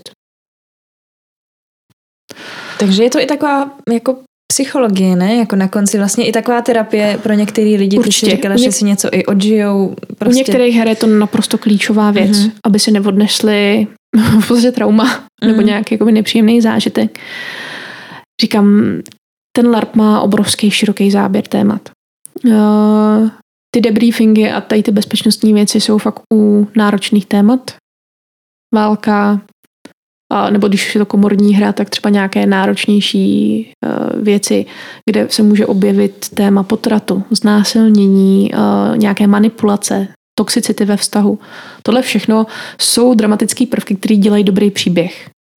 A, ale když máš třeba člověka, který hraje dva, tři dny záporáka, tak pak potřebuješ, aby měl možnost se někde z toho vypovídat, vyplakat a uvolnit nějaký ten stres. Mm. pokud je to dobrý herec, tak to dotáhne do konce mm ale ubližuje tam kamarádům. Ty ono, tohle, jako, tahle představa, jako já jsem, teď jak si o tom povídala, tak jsem si představovala samozřejmě pro sebe ten ideál, kdybych mm-hmm. jako já šla na nějaký LARP, což mě teď mimochodem hrozně láká, mm-hmm. jako o tom mhm. mluvíš, tak bych určitě jako chtěla spíš to fantazie, ne to historický, ale přesně jako pravda představa, že najednou že hraješ nějakou tu teda postavu, která třeba nemá takový štěstí, nebo zrovna není tak kladná, tak já jsem zrovna ten člověk, co teda když hraje, tak už hraje jako 200 a víc procent, jsou to moje slzy všechno, žádný jako kapky do očí, všechno jako natvrdo, eh, no takový jako to jako bych už musela asi se i sama hlídat, abych jako se fakt třeba nezranila, víš, jako když se ta postava zraní, víš, jako dobře, teď to přeháním, ale jestli víš, jak to myslím, no. Určitě, určitě spousta těch, jako znám, znám hráče, který no, předvádí neuvěřitelný herecký výkony a pak ten support po té hře jako potřebujeme občas jako všichni. Někdy pomůže si dát panáka na baru a dát si pivo a prostě začít mluvit o běžných věcech nebo se vypovídat z toho příběhu a teď si prostě chodit tu scénu po scéně a ňuňat si ten zážitek. Uh, jasně je dobrý, uh, když se člověk do toho vžije, tak aby měl z těch předherních workshopů zajetou nějakou bezpečnost toho boje, té magie, Nezabrání to tomu, že by se jako nikdy nestalo zranění na LARPu, ale snižuje toto riziko. Eh, většinou je navíc na akci zdravotník, takže eh, jsou mechaniky, kde se okamžitě zastavuje vlastně všechno a řeší se přímo ten daný problém, jakmile mm-hmm. k mhm. tomu dojde. Já musím zaklepat, že jsem to zažila minimálně a většinou ta bezpečnost je na tom jako na velmi vysoké úrovni, když se o to ta organizace opravdu stará. A teď čím dál tím víc je vždycky jeden speciální organizátor, který je třeba přímo ve hře a předem je řečeno, jakmile ucítíš jakýkoliv psychický nebo fyzický diskomfort, jdeš za touhle jednou konkrétní osobou a okamžitě to řešíš. A ty lidi umí velice rychle toho člověka zase vrátit do nějaké jako vlastní psychické pohody, aby si tu hru mohl dál užívat. Mm-hmm. A umí mu třeba i otevřít ten LARP, protože každý hráč potřebuje něco trošičku jiného. Jsou lidi, kteří mají rádi skriptovanější roli, to znamená, že trošku předem ví, co je tam čeká, můžou mm-hmm. si mhm. to vypiplat. Já jsem třeba typ, který má rád, když ví předem a může si třeba se spoluhráči vymyslet nějaké verze té scény a ty si jako vyňuňat a pak si s tím hrát. Stejně jako jsou hráči, kteří chtějí absolutní překvapení. Uh, jsou hráči, kteří uh, chtějí mít tajemství, takže opravdu objevují. Jsou lidi, kteří milují detektivní věci, což je pro organizátora strašně těžký, protože když třeba jdeš vyšetřovat zločin, tak musíš správně uh, nainstruovat CPčko, musíš mu dát správně rány na těle, mm-hmm. musíš na něm zanechat nějaké stopy, po kterých můžou pátrat no a pak musíš doufat, že z toho ty hráči všimnou. Jo, jasně. Uh, ale v tom je, v tom je, v tom je to ta krása, kdy mm-hmm člověk postupně, jak hodně hraje, tak zjišťuje, co má rád, uh, zjišťuje, s kým se mu dobře a jak hraje. A uh, naopak, čím více pak člověk i zná, tak si u té organizace může říct o to, aby tam mohl mít ty silné scény, aby si to mohl vyloženě vychutnat, mm. aby si tam mohl vyzkoušet věci, co nikde jinde prostě třeba zrovna u toho divadla jako nedostane. A, a já si myslím, že zrovna mm, jako ty by si Slarp, obzvláště ten fantasy, mohla jako žít. Mm. Budou, takže eh, můžu tady kamarádům udělat uh, hnedka reklamu. No jasně. A Klidně řekni organizace názvy, klidně to tady můžeš všechno říkat. To je v pohodě. Já je pak i označím, když budeš Jo, ráda teď třeba, co se fantasy týče, tak eh, akorát do 13. se dá přihlásit na Střepy Abeiru, eh, což je právě fantasy hra, kterou eh, bude dělat tým z Pardubic, Larpart kolem Honzi Newmana Nováka a kolem Drira a dalších a je to osvědčený tým organizátorů, který tohle fantazie jako umí a umí ho udělat moc hezky a jsou to D&Dčka, což člověk ale nemusí vůbec znát, protože oni umí toho člověka eh, do světa D&D eh, dostat jako velice rychle, velice jednoduše. Mm-hmm. A eh, já když jsem hrála střepy poprvé, tak to byla jedna z mých prvních takhle velkých fantasy akcí. Věděla jsem úplnou tušku. A jenom jsem řekla, mám nějakou hrubou představu. Oni říkali, jo, to je skvělý. A devět měsíců se mnou eh, opravdu pravidelně organizátoři dávali dohromady ten příběh té postavy mm. a stavili eh, do toho věci, které věděli, že mě budou na tělo, že budou příjemný. Je k tomu jako velmi příjemná ta stránka, kdy nejenom si píšeš tu postavu, a přicházíš na různé jako věci z minulosti a věci, které připravují v uvozovkách náboje těm organizátorům, aby ti tam potom mohli dát ty nepřátele z minulosti a nějaký romantiky nebo mm-hmm. ztracený sourozence a mm. takový ten materiál na krásné dramatické scény. Ale zároveň si pipláš třeba kostým. Jo, já u Abeiru jsem poprvé mohla vyzkoušet to, že tam nepřijedu v jedných hadrech a zůstanu v nich tři dny, což je normální a je to v pohodě ale u těch fantazí je krásný, že ta postava může růst a může růst skrze ten kostým. Hmm. Takže já jsem třeba začala ve krvavé, uh, hnusné košili a skončila jsem v nádherných, prostě epických modrých šatech. Hmm. Uh, spolu se mnou prostě se měnil i ten kostým a zase pro spoluhráče to byl uh, jakoby nápověda, že se jakoby něco děje a je to hezký v tom, že člověk dělá tu hru pro sebe, zároveň dělá tak trochu pro druhýho, protože LARP je hezký v tom, že člověk je hlavním hrdinou svého příběhu, ale zároveň je podpůrným charakterem uh, hlavního příběhu někoho dalšího. Mm-hmm. Uh, což ale pak vytváří právě ty krásné dramatické scény a opravdu až filmový. Mm-hmm. Jo, jsem zaklepat, že mám opravdu štěstí na, na filmové scény a uh, ta kamera v mé hlavě zažívá a vidí nádherné věci. A nemusí se třeba ani dít mě, uh, může se to klidně dít jako jenom kolem mě, ale jsou to kolikrát tak krásné jako věci, že říkáš, ano, pro tohle mělo smysl prostě sem jet a být tady uh, tři dny klidně v zimě a v blátě a mm-hmm. patlat se umělou krví. A já mám ještě... Jasně, uh, jasně. určitě. uh, ty jsi říkala, že k tomu přidáváte hudbu, což mě hodně zaujalo a hrozně mm-hmm. se mi to jako líbí, protože já si přijdu, že mám jako celý život tak nějak jako propojený s hudbou a občas si říkám, ty jaký by život byl, kdyby to bylo jak z toho filmu, jak prostě teď by ti začala hrát tahle písnička jo, jo. a teď tahle, nebo někde jdu hmm. se sluchátkama a úplně mi to změní pohled na celý den prostě. Eh, to asi zažívá víc lidí, nejenom já.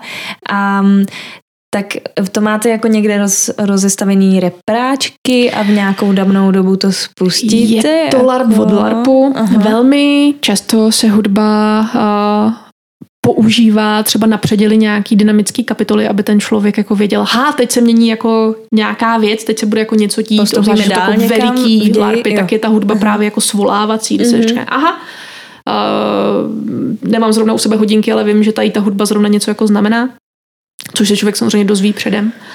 Uh, jsou hry, kde se třeba uh, opravdu velký repráky nainstalují, je to jako velká bitva a do toho duní prostě basy. Uh, já to hrozně ráda používám jako podkres pod menší scény, kdy je možný ten repráček skovat. Mm-hmm. Protože je super, když to jakoby nějakým způsobem nenaruší tu scénu a je to super na rituály, kdy si opravdu jako vybereš nějakou muziku, která přesně sedne do té věci a ta dynamika hudby vlastně pomůže těm hráčům automaticky si projít tu scénu. Mm. Ale zase je to organizátor od organizátora, nepoužívá to každý. Uh, strašně záleží, jak se třeba i člověk domluví s tou organizací. Uh, je úplně klidně možný, že si ten hráč prostě přiveze vlastní repráček a když má možnost si to jako předpřipravit, tak si může, když dělá scény jako pro se svýma spoluhráči menší, tak na ty plánované jako jsou právě rituály nebo jako věci, které se musí stát, aby se to posunulo dál. Tak tohle je všechno možné jako si připravit nebo to dát vědět orgům a oni si tam prostě přinesou ten Bluetooth repráček. Uh, mají připravený prostě různý přehrávací zařízení, s trochou štěstí se to uh, nepokazí a neozve se Bluetooth mode uprostřed jako velmi silné scény, což se vám samozřejmě stalo milionkrát. A dneska už právě ta technika umožňuje jako nádherné mm. věci, včetně promítání na vodu a tak podobně. Mm. Takže když má člověk možnost si vyhrát i s těma technickýma věcma, třeba právě no, podobný tým, jako bude dělat ten Abeir, tak uh, měli pět běhů legendy o Black Hillu, což byl fakt western v podstatě weird, bizar, špagety western, no všechno, co tam, všechno, co si představíš pod westernem, tak tam mm-hmm. jako mhm. bylo, mohlo to být najednou od zombíků uh, po drsný ženský, co rozkopnou dveře od salonu, rozbijou ti o hlavu uh, flašku, protože tam měli flašky že jo, z, z cukru. Aha, takže aha. to mohli používat úplně volně a, a jezdili tam opravdu indiáni na koních a byla tam skupina, která začínala na koních, že to opravdu mohli přicválat jako ve filmu do města a zachránit situaci. Hmm. To je super. A, a do toho samozřejmě ve velkém repráku hrála opravdu westernová muzika, která přesně hmm. seděla k té scéně. A to už, to už pak máš jako film naživo. No jasně, no. Jo. Mě jako lákají um, Mám ještě na tebe eh, spousta otázek, no, tak teď se mi do toho míchá jako moje osobní tady věci. Pojď. Jako vždycky jsem, a třeba když jsem si vysnívala, co bych si třeba ráda mm-hmm. zahrála jako ve filmu, tak to byly většinou, když historický, mm-hmm. tak uh, spíš třeba jako Tudorovci, nebo tady nějaký najednou obrovský šaty, korzety, uh, velký účesy na hlavě a tady to najednou prostě zámek, hrát, něco takového. Uh, a naopak fantazy, tak to zase bylo mm, les, elfové, Aha. prostě víly, čarodějové, čarodějky, samozřejmě nejvíc, Terry Pratchett jako úplně sen. A, a Harry Potter teda taky, to jako by byla velká výhra. Uh, je LARP s Harry Potterem. Aha, Dělají zahraničí, ne? ne? Ne, ne, u nás. Ne? Jmenuje se Ve znamení zla. Teď no, v květnu budou dva běhy. Budou hledat určitě náhradníky, sem tam někdo odpadne, hmm. takže no, určitě stojí za to minimálně dát vědět, že existuješ. Je tam teda nevzali. A chtěla jsem se tě zeptat, jako hmm. historičky, hmm. jestli ti nevadí v některých těch historických larpech, jestli to teda vážně ti jako odpovídá jako historičce občas těm jako podle ah. pravdy, anebo se v tu chvíli prostě vy, vykašleš na to, že máš nějaký tady názory. U, u LARPu jsem asi víc v pohodě, protože Aha. LARP je dobrovolnická činnost. Jo? Uh-huh. Dělají ho lidi ve svém volném čase a, a nedá, jestli se tím někdo živí v zahraničí, budiš, ale u nás to dělají lidi z lásky. Dělají to jako z lásky k tomu LARPu jako takovýmu, k těm lidem, pro který to dělají. Uh, ono, já jsem teď řekla, že mě nikam nevzali, ale ono je strašně komplikovaný uspokojit všechny za A. Za druhý, jak je těch her hodně, tak když chce člověk udělat opravdu hezký uzavřený příběh, třeba zrovna z Harryho Pottera, nebo z nějaký takovýhle jakoby známý věci, tak tam nikdy nemůžeš vzít všechny. Ale hmm. je potřeba vyvažovat to a mm, i to obsazení musí člověk dělat s citem, opatrně. Uh, taky se na to nedělá asi casting, jak to známe z divadla nebo z filmu, ale je potřeba třeba respektovat, když si někdo do přihlášky napíše, že tady s tím nebo tady s tím se jim nehraje dobře to a to a to. Takže je, je to trošku pucle, mm. někdy trochu Tetris, je to mm. veliká chemie, někdy alchymie. A uh, ve chvíli, kdy tohle to tvoří, tak uh, jak se, jak se v tom jakoby nezamotat. Ve chvíli, kdy člověk na takovouhle akci jede, tak uh, No, teď jsem se zamotala. V pohodě. Úplně jsem se zamotala, teď si představu Lipnici a jak, jak komplikovaný je lidi vetchnout do středověku nebo mezi Tudorovce.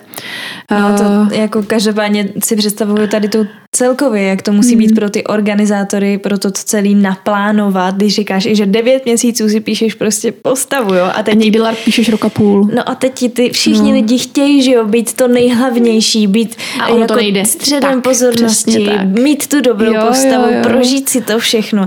Musí být úplně šílený. Já jsem hrála jenom RPGčko, teď mm-hmm. to mhm. nebudu vysvětlovat, jestli někdo z posluchačů neví, co to je. tak, tak si to vygooglí. Najděte, ale hrála jsem RPGčko Harryho Pottera právě. Mm-hmm. Jak tam všichni, když se děje nějaká společná akce, chtějí, aby se něco stalo kolem nich, aby tam zrovna jim napsal ten vypravěč, jakože a kolem tebe se začala najednou udělat taková záře a začala svítit a všichni se na tebe otočili prostě jako to chceš mm-hmm. hrozně, aby mm-hmm. se stalo tobě. Mně se to povedlo asi jednou nebo dvakrát prostě a byla jsem z toho úplně nadšená, že zrovna vybrali mě a mý dvě kamarádky, který se jako známe i v reálu právě, že se nám podařilo upoutat a zajímat z toho vypravěče tak, aby si vybral nás na tu akci, že se kolem nás něco začalo dít. To bylo uh, ale to je jenom RPG, to je jenom přes počítač, přes psaní. A teď jako to chtějí všichni z toho LARPu, to musí být jako šílený to právě poskládat. To je no, dobrá zpráva je, že to nechtějí naštěstí všichni. Jsou lidi, kteří uh, nepotřebují být nutně středem pozornosti, ale líbí se jim být součástí toho světa. Uh-huh. A zase strašně záleží, jestli je to skriptovaný LARP, kde už je to všechno předem připravený a ty jenom hraješ jako roli, a nebo jestli ten hráč je součástí té tvorby. Uh, v zahraničí, aspoň co je jakoby moje zkušenost, tak uh, tam ty produkce někdy bývají jako v hororu mamutí. Uh, a ty Tudorovce tam člověk může zahrát, když má štěstí. uh, Polsko hodně jede, protože má taky krásný hrady zámky, mm. tak ty měli třeba zaklínače. Mm-hmm. Takže člověk může jet si hrát prostě na zaklíneckou školu a opravdu se tam jako dějou věci. Um, Byla takhle.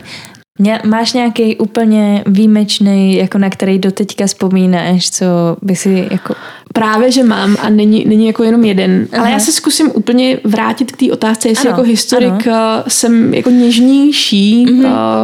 když se LARP zabývá nějakým historickým tématem.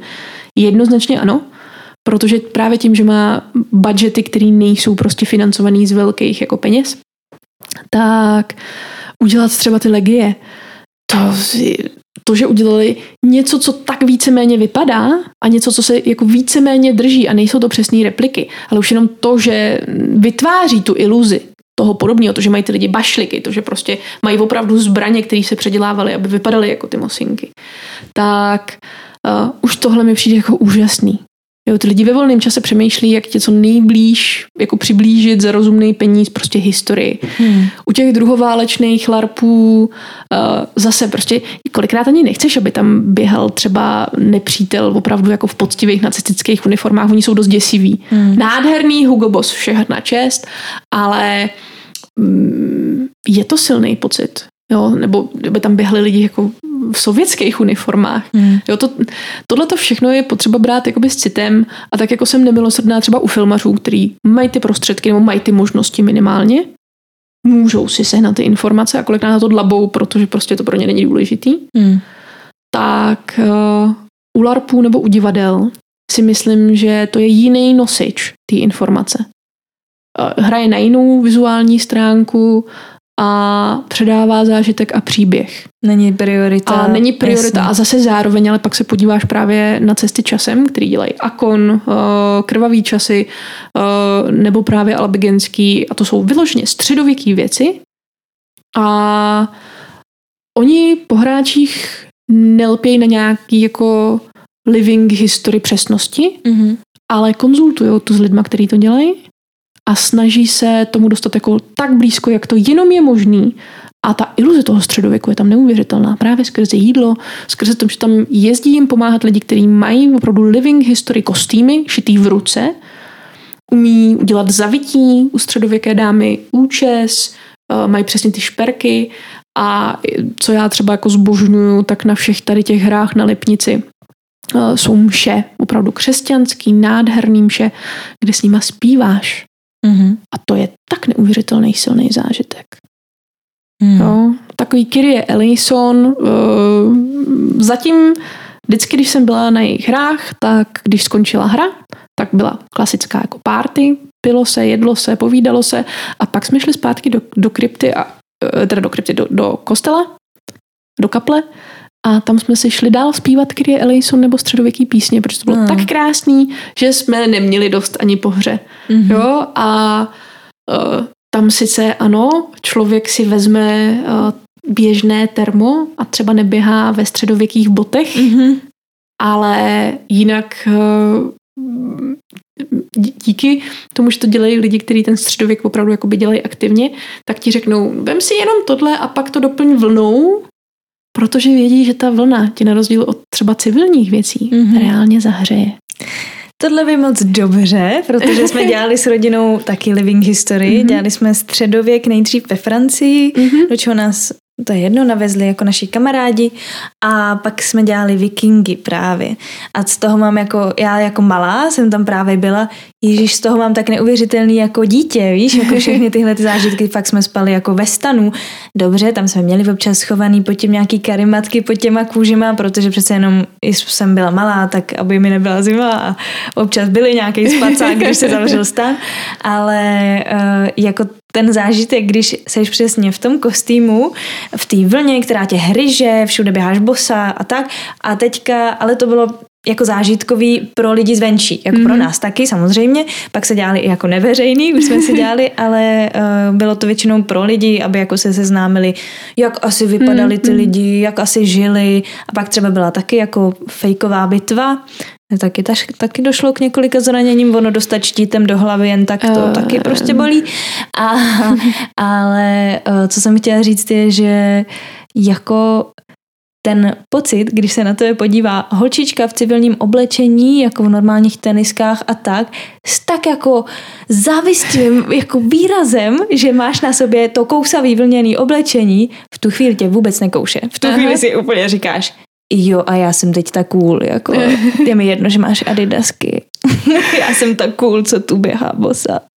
A tak, má vlnu a není zima. Jo, jo.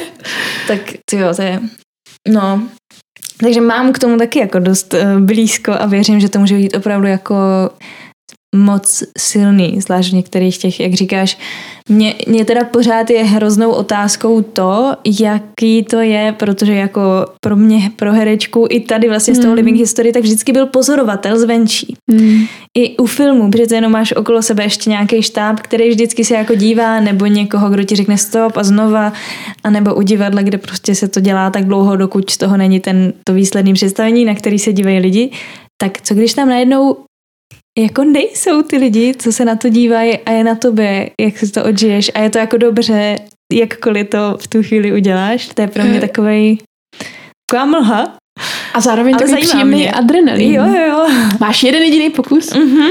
Když my se často smějeme, že LARP je festival promarněných příležitostí. Jaj. Že samozřejmě vždycky tě pohře napadne, ježíš, tohle jsem mohla zahrát 290krát jinak a líp. To musí být, no, to by bylo... Ale to je jako v životě. To je mm. prostě úplně stejně.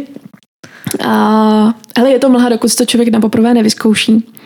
A, když se mě ptala, mm-hmm. jaký mám, jestli, jestli mám jako jeden LARP, mm-hmm. a kde bych jako měla fakt jako zážitek, nemám jeden. Jich samozřejmě uh, s, s, s, nejsilnější ty zážitky jsou, když uh, přece jenom ta role nějakým způsobem ovlivní i mě jako hráče. Uh, velmi často uh, si člověk pamatuje první LARP, uh-huh. Uh, protože já jsem si ho poprvé vyzkoušela na dramatických kempech, kdy v 18. A nadchlo mě právě to, že na začátku jsem po postavě věděla jméno a povolání uh-huh. a pak z toho byl krásný příběh a fascinovalo mě, že mě tam vlastně nechávají si vymýšlet. Že jsem mohla najednou mluvit cizím vymyšleným jazykem a dělat věci. A mohla jsem používat tu okamžitou inspiraci, jak ten příběh stavět. To nejde úplně u každé hry. Nicméně to byla taková, taková ochutnávka, jak moc dobrý to může být. Uh, ale pamatuju si velký přelom a to pro mě byly moje první legie, uh, kdy jsem dlouho brala právě hraní LARPu jako divadelní roli, nebo jako takový ten pocit, že se to netýká mě a že zahraju cokoliv a že vlastně je to jako v pohodě a, a vždycky si to dokážu jako dokonale oddělit. A tam se mi stalo, že to někdy oddělit nejde. A když člověk třeba je po dvou dnech trošku unavený a zároveň opravdu začne prožívat to, co kolem se děje, tak eh, pak ty prožitky můžou být velice, velice reální. A přestože v hlavě pořád víš, že seš ty a role a to, co se děje, uh, není jako skutečný, tak to prožívání skutečný je. Hmm. Fakt se mi tam, fakt se mi stal jako okamžik, kdy jsem držela v náručí kamaráda, hrozně jsem se těšila, až si spolu zahrajeme a prostě stalo se, že jiný spoluhráč mi ho vlastně umlátil před očima. Mm-hmm. Měl k tomu nějaký jako důvody a já jsem doběhla pozdě. A rozdvojila jsem se přesně ve chvíli, kdy jsem uh, ho brala do náručí a jedna část moje říkala, jasně tady je přivázaný, teď leží na kamenech, zvedni mu hlavu, ať mu není zima, ať prostě uh, je v nějakém komfortu, dej si ho na sebe, Ježíš a teď, teď tělo skvěle nalíčený, Eva ho nádherně oblíkla, jo, prostě mm-hmm. jedou ti takovéhle technické věci. A Uh, tam byla te- jedna z, jako z velmi známých technik, jak zjistit, jestli je postava v bezvědomí nebo mrtvá, je, že mu stiskneš dlaň a pokud ti ten hráč stiskne dlaň na oplátku, tak žije a ty ho můžeš léčit a můžeš to mm-hmm. nějak rozvíjet. No a když nestiskne, tak, uh, tak už, už se nemůžeš. neprobere. Mm-hmm. Ta postava samozřejmě. Jasně.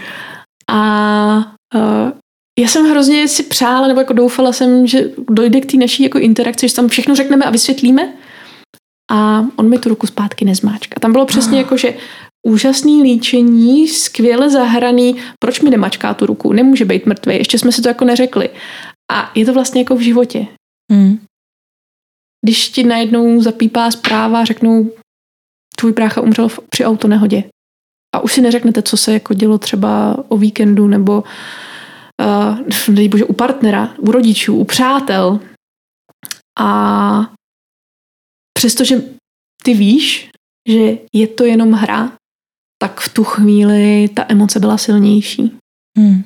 A pro tu postavu to bylo zlomový v tom, že ona v tu chvíli přišla o někoho hrozně důležitýho a přišla o něj kvůli někomu, kdo byl taky důležitý. A najednou měla pocit, že vlastně vyčerpala všechno pro všechny, nezůstalo nic a vlastně to přiblížilo její, její konec který nebyl plánovaný dopředu, nebyl ani očekávaný, ale v tu chvíli začal dávat jako hrozně moc smysl. Až mi to dneska přijde krutý, když si na to jako vzpomenu, ale říkám si, ona by prostě ztratila vůli k životu. A když už by pak sama potřebovala pomoc, tak už to nikomu neřekne. Hmm. Ztratí prostě tu možnost a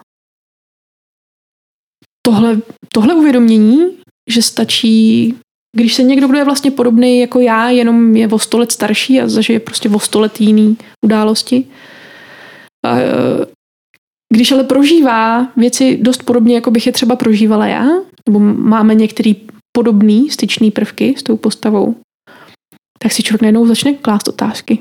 Co bych dělal? Hmm. Kdybych byla ve stejné situaci, taky by se mi to takhle stalo? a najednou to už je pak domino všech těch myšlenek, které jakoby přicházejí s tím. A tohle bylo velice, velice, velice silné uvědomění a musela jsem to chviličku zpracovávat a ještě nějaký čas jsem pak třeba psávala tady tomu kamarádovi, který mi vlastně umřel v náručí, jestli je v pořádku. Potřeba jsem opravdu mít jako mm-hmm. pocit, že je v pohodě. Jo. Bylo to jako velmi iracionální, a, ale LARP může tohleto přinést. Nemyslím si, že to je špatně, protože pak se s tím samozřejmě pracuje a je tam bezpečná síť, jak to jako zpracovat samozřejmě, aby to bylo v pořádku. A, tak tohle byl takový jakoby zlom, ale přece jenom jeden z těch nejsilnějších bylo fantazy. Mm-hmm.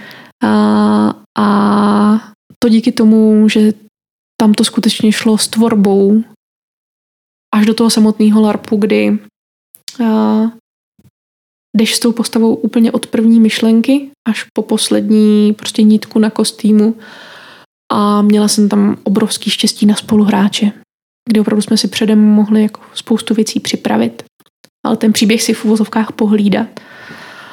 A to byla neuvěřitelná filmová jako záležitost. A dařily se tam drobnosti, uh, jako drobný dotek rukou dvou procházejících postav, kterou vidí třetí mm-hmm. a nějak na ní reaguje. Uh, nebo některé věci jsem zjistila až z fotek.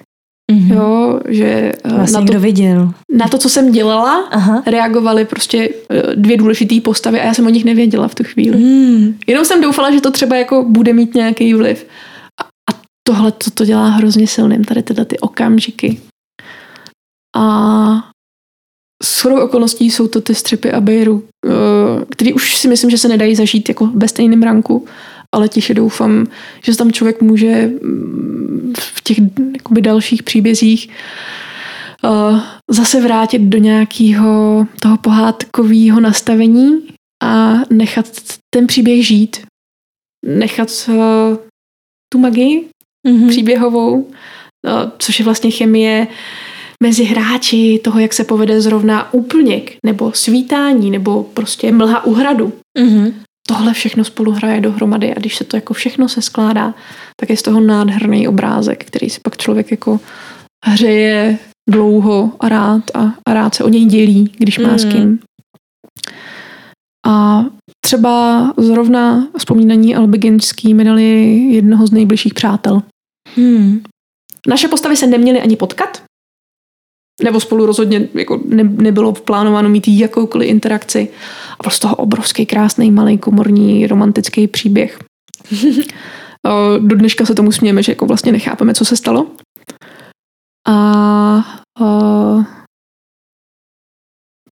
LARP mi rozhodně jako kromě zážitků přines i možnost seznámit se s lidma, kteří jsou dneska ta vybraná rodina lidi, který si člověk eh, nevybere tím, že se do ně, někam do nějaké rodiny narodí, ale a, eh, tvoří spolu společné zážitky nejdřív na hře a pak vlastně i v životě. Hmm. To je krásný.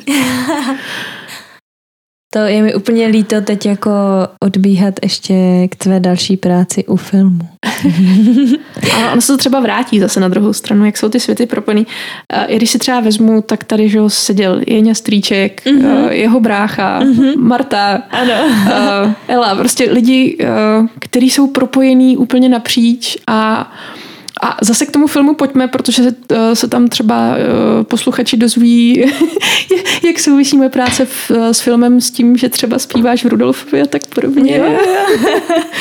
no, um, tak Rajla mi tady předtím říkala, že teďka zrovna spolupracovala na filmu Jan Říška, který je poměrně novej. Je to tak? Uh, Měl premiéru teď v září. No, jo. Uh-huh. Uh, ale hrozně dlouho samozřejmě trvala nějaká postprodukce a stříhání a dotáčky. Mm-hmm. Takže jsme se s... čtyři roky tvářili, že ještě nic není, že nic nebylo. Mm-hmm. Ale mě, měla jsem možnost uh, vypomáhat s kostýmy, protože uh, každý film má samozřejmě nějakou uh, costume crew, uh, vyložím jako kostýmní department, který má svoje jako stálí lidi ale velmi často eh, je potřeba mnohem víc kostymérů, když jsou fakt davové scény. toho komparzu bývá prostě 100 hlavě a víc. A tam už pak je potřeba každá ruka. A já jsem měla možnost se tady k tomu vlastně náhodně přichomejtnout, zase přes divadlo a přes larpy. A, a z jednoho, dvou dnů pak eh, těch dnů přibývalo a přibývalo, jak se postupně dotáčelo a měla jsem možnost tam dělat jako s naprosto neuvěřitelnýma lidma, který opravdu si vezmeš na cestu do pekla a zpátky na jakýkoliv projekt. A v neúplně jednoduchých podmínkách eh, to, co tam eh, kouzlili na místě, kdy někdy se to na natáčení stane, že ti třeba odpadne část eh, kost, eh, komparzu, který už kostým předem má. Že vždycky je potřeba u těch, obzvlášť těch historických, mít fitting předem. Mm-hmm. Protože každý má jinou velikost a teď potřebuješ pak už opravdu na lokaci odvést jenom trak, ve kterým uh, bude kostým vedle kostýmu se jménem a číslem a pak už to jenom házíš. No a někdy se stane, že prostě to nevíde úplně takhle ty ty lidi oblíkáš z ruky. Mm-hmm. A já jsem měla možnost prostě zažít paní Mírovou, která se svojí dcerou vlastně dělala kostýmy na Žižkovi s kačkou a měla jsem možnost je vidět při práci a paní Mírová je prostě legenda českého uh, filmového kostýmu a měla tam svoje i úžasný uh, uh, v podstatě vydrž? máme technický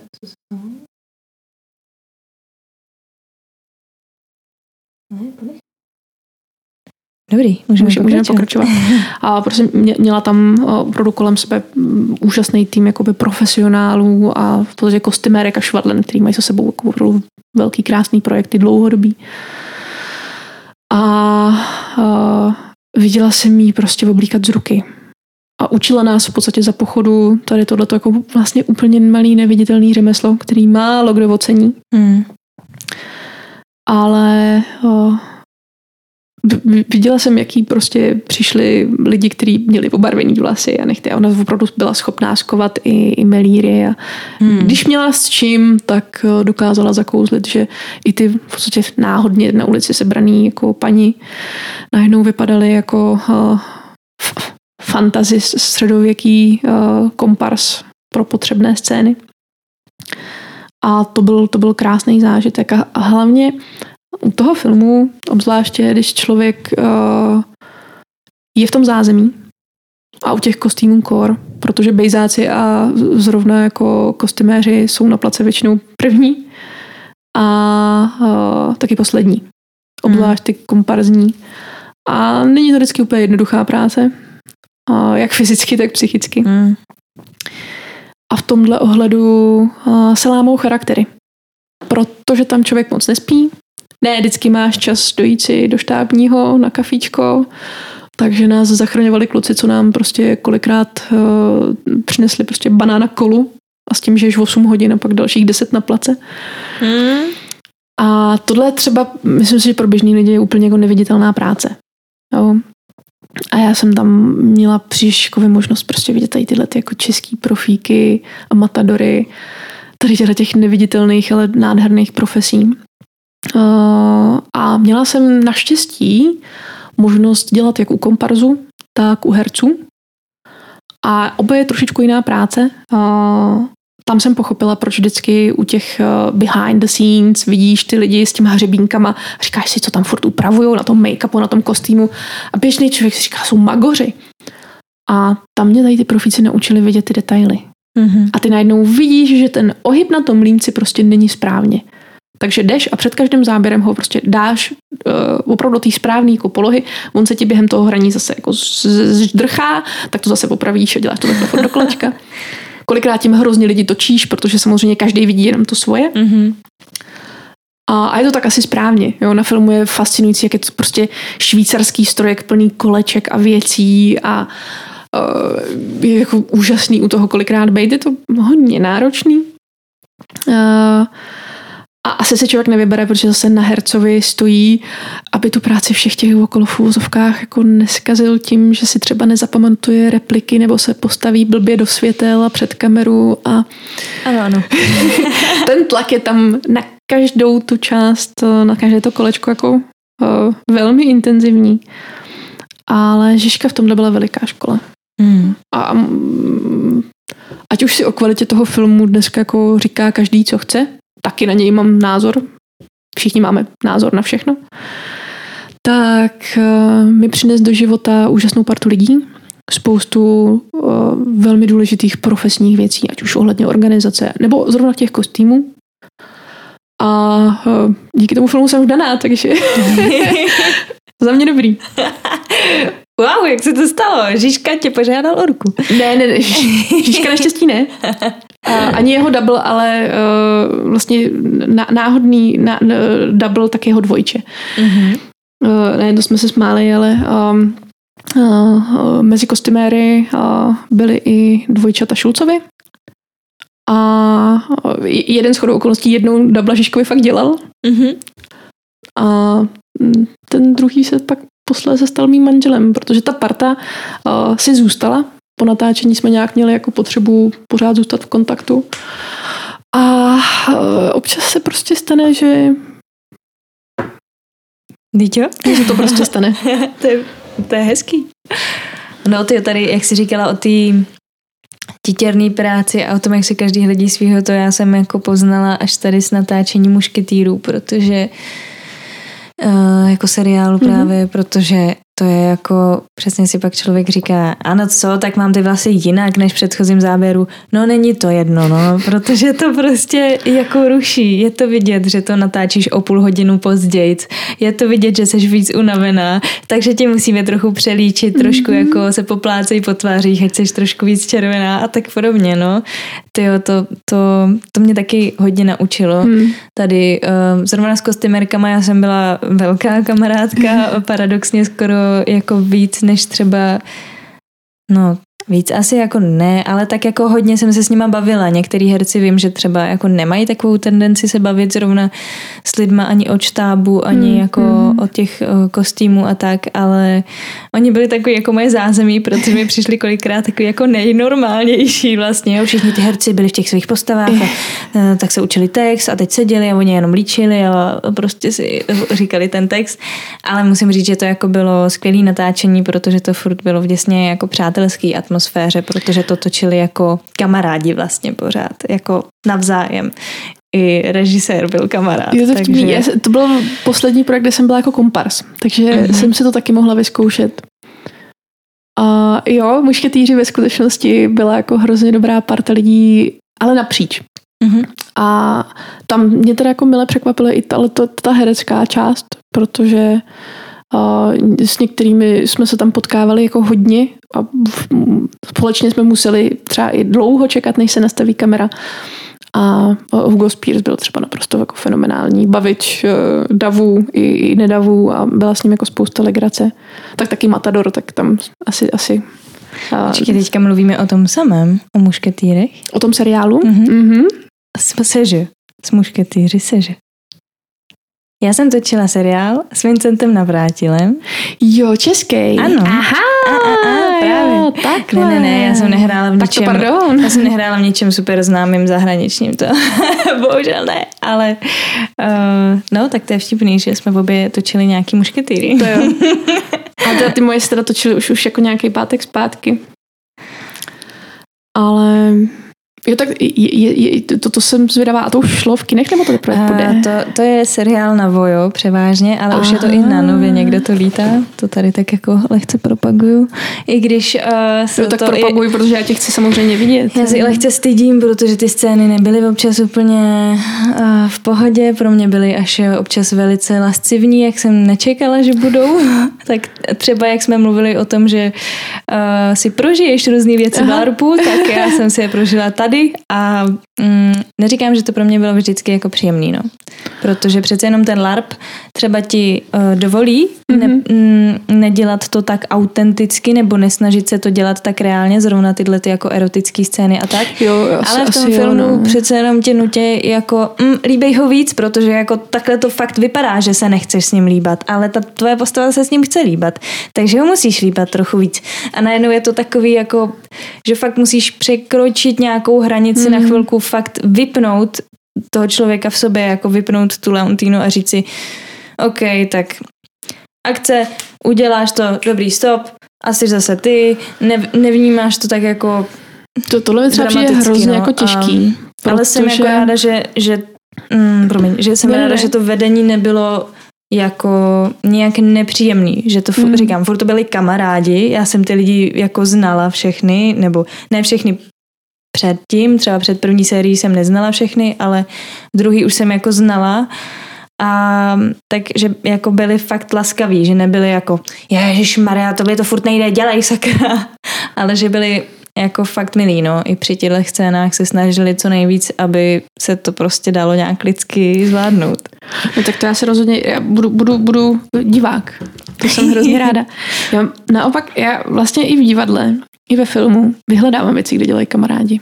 Protože hmm. se mi pak mnohem líp naváže vztah s tím příběhem a s tím dílem samotným. Takže doufám, že se budeš propagovat víc. To bych byla hrozně ráda. Bohužel to není historický. A to vůbec není. Je to takový vztahový, takový erotický. To je v pohodě. Já říkám, já ráda koukám na věci, abych podpořila svoje kamarády, kteří jsou taky většinou neuvěřitelně šikovní a talentovaní, tak je potřeba říkat, jo, hele, můžeš hrát v něčem, co není dobrý, ale ty jsi byl dobrý. Ty jsi byla dobrá, ty jsi byla skvělá kvůli tobě. A jo, kvůli tobě se klidně podívám na něco, co mě jako nemusí bavit úplně jako žánrově. Super. Ale to spíš budu jako přát, aby potkávala režiséry, o který se zrovna v těchto scénách jako dá dobře opřít a který tě jako opravdu s citem navedou k tomu, co potřebují. A je pravda, že já mám zkušenosti hlavně se zahraničním filmem. Mm. Český jsem točila vlastně jenom uh, dokud drama Stříbrné rekviem a to jsme taky dělali kostýmy. Ale uh, ta osoba toho režiséra a někoho, kdo toho herce navádí, si myslím, že je úplně klíčová. Mm. Že ten herec se nevidí a neslyší. To tak, no. A ten režisér je vlastně to, to je to zrcadlo. Takže pokud herec možná není úplně jako nejlepší v nějaký roli, tak to nemyslím si, že je úplně vždycky jako jeho vina. je to možný, no, protože je pravda, že je fakt děsně těžký jako sám vycítit, kdy už je toto ono a kdy ještě jako ne protože občas přesně, já jsem třeba na sebe děsně kritická a mm. jako ani teď, jak to je, jako je v tom filmu, tak to pro mě ono není, ale možná je to jenom proto, že si na sebe jako nedokážu zvyknout se jako na sebe dívat jako ve filmu nebo prostě vůbec na obrazovce. Je to furt, furt vidím jenom to špatný herectví, mm. co bych mm. opravila v tu ránu. Mm. A, ale přesně jak říkáš, uh, oni pak najednou přijdou a řeknou, jo, to bylo super, dobrý, to bylo, to bylo fakt dobrý. A ty si jako, aha, tak tak to bylo úplně jinak, než jsem si myslela, že to mám jako udělat, ale tak asi dobrý, ale v další scéně už to třeba takhle nefunguje. Když máš jako pocit, hmm. že si na něco přišla, tak už třeba zase ne. takový zvláštní, no, takový hrozně... To alchymie někdy mm-hmm. vztahová. Mm-hmm. Jak, jak být telepat, když ano, ano, ano. ne vždycky umí lidi ve vedení říct přesně jako co chtějí, a formulují to nějak a ty to pochopíš nějak a ne vždycky se to úplně potká. Ale teda jako fakt, jak jsi mm, právě u těch larpů mluvila o tom navázání se jako s partnerem zrovna mm. hereckým, to jako funguje hodně, no. To jako když, když jste spolu zrovna vy dva, jako že vám to nějak ladí, mm-hmm. nebo nějak jako, nevím, to zrovna fakt ta alchymie vznikne, tak ta alchymie vznikne. alchymie vznikne. Ale já si myslím, že pak je...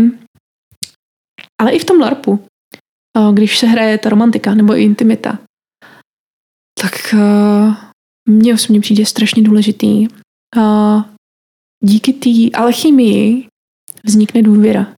Mm. Z důvěry vznikne nějaký bezpečný prostředí, uvolnění a pak vlastně člověk nemusí přehrávat, nemusí chodit sám přes sebe a v tom vlastně bezpečném chráněném prostředí může opravdu vzniknout jako něco hezkého.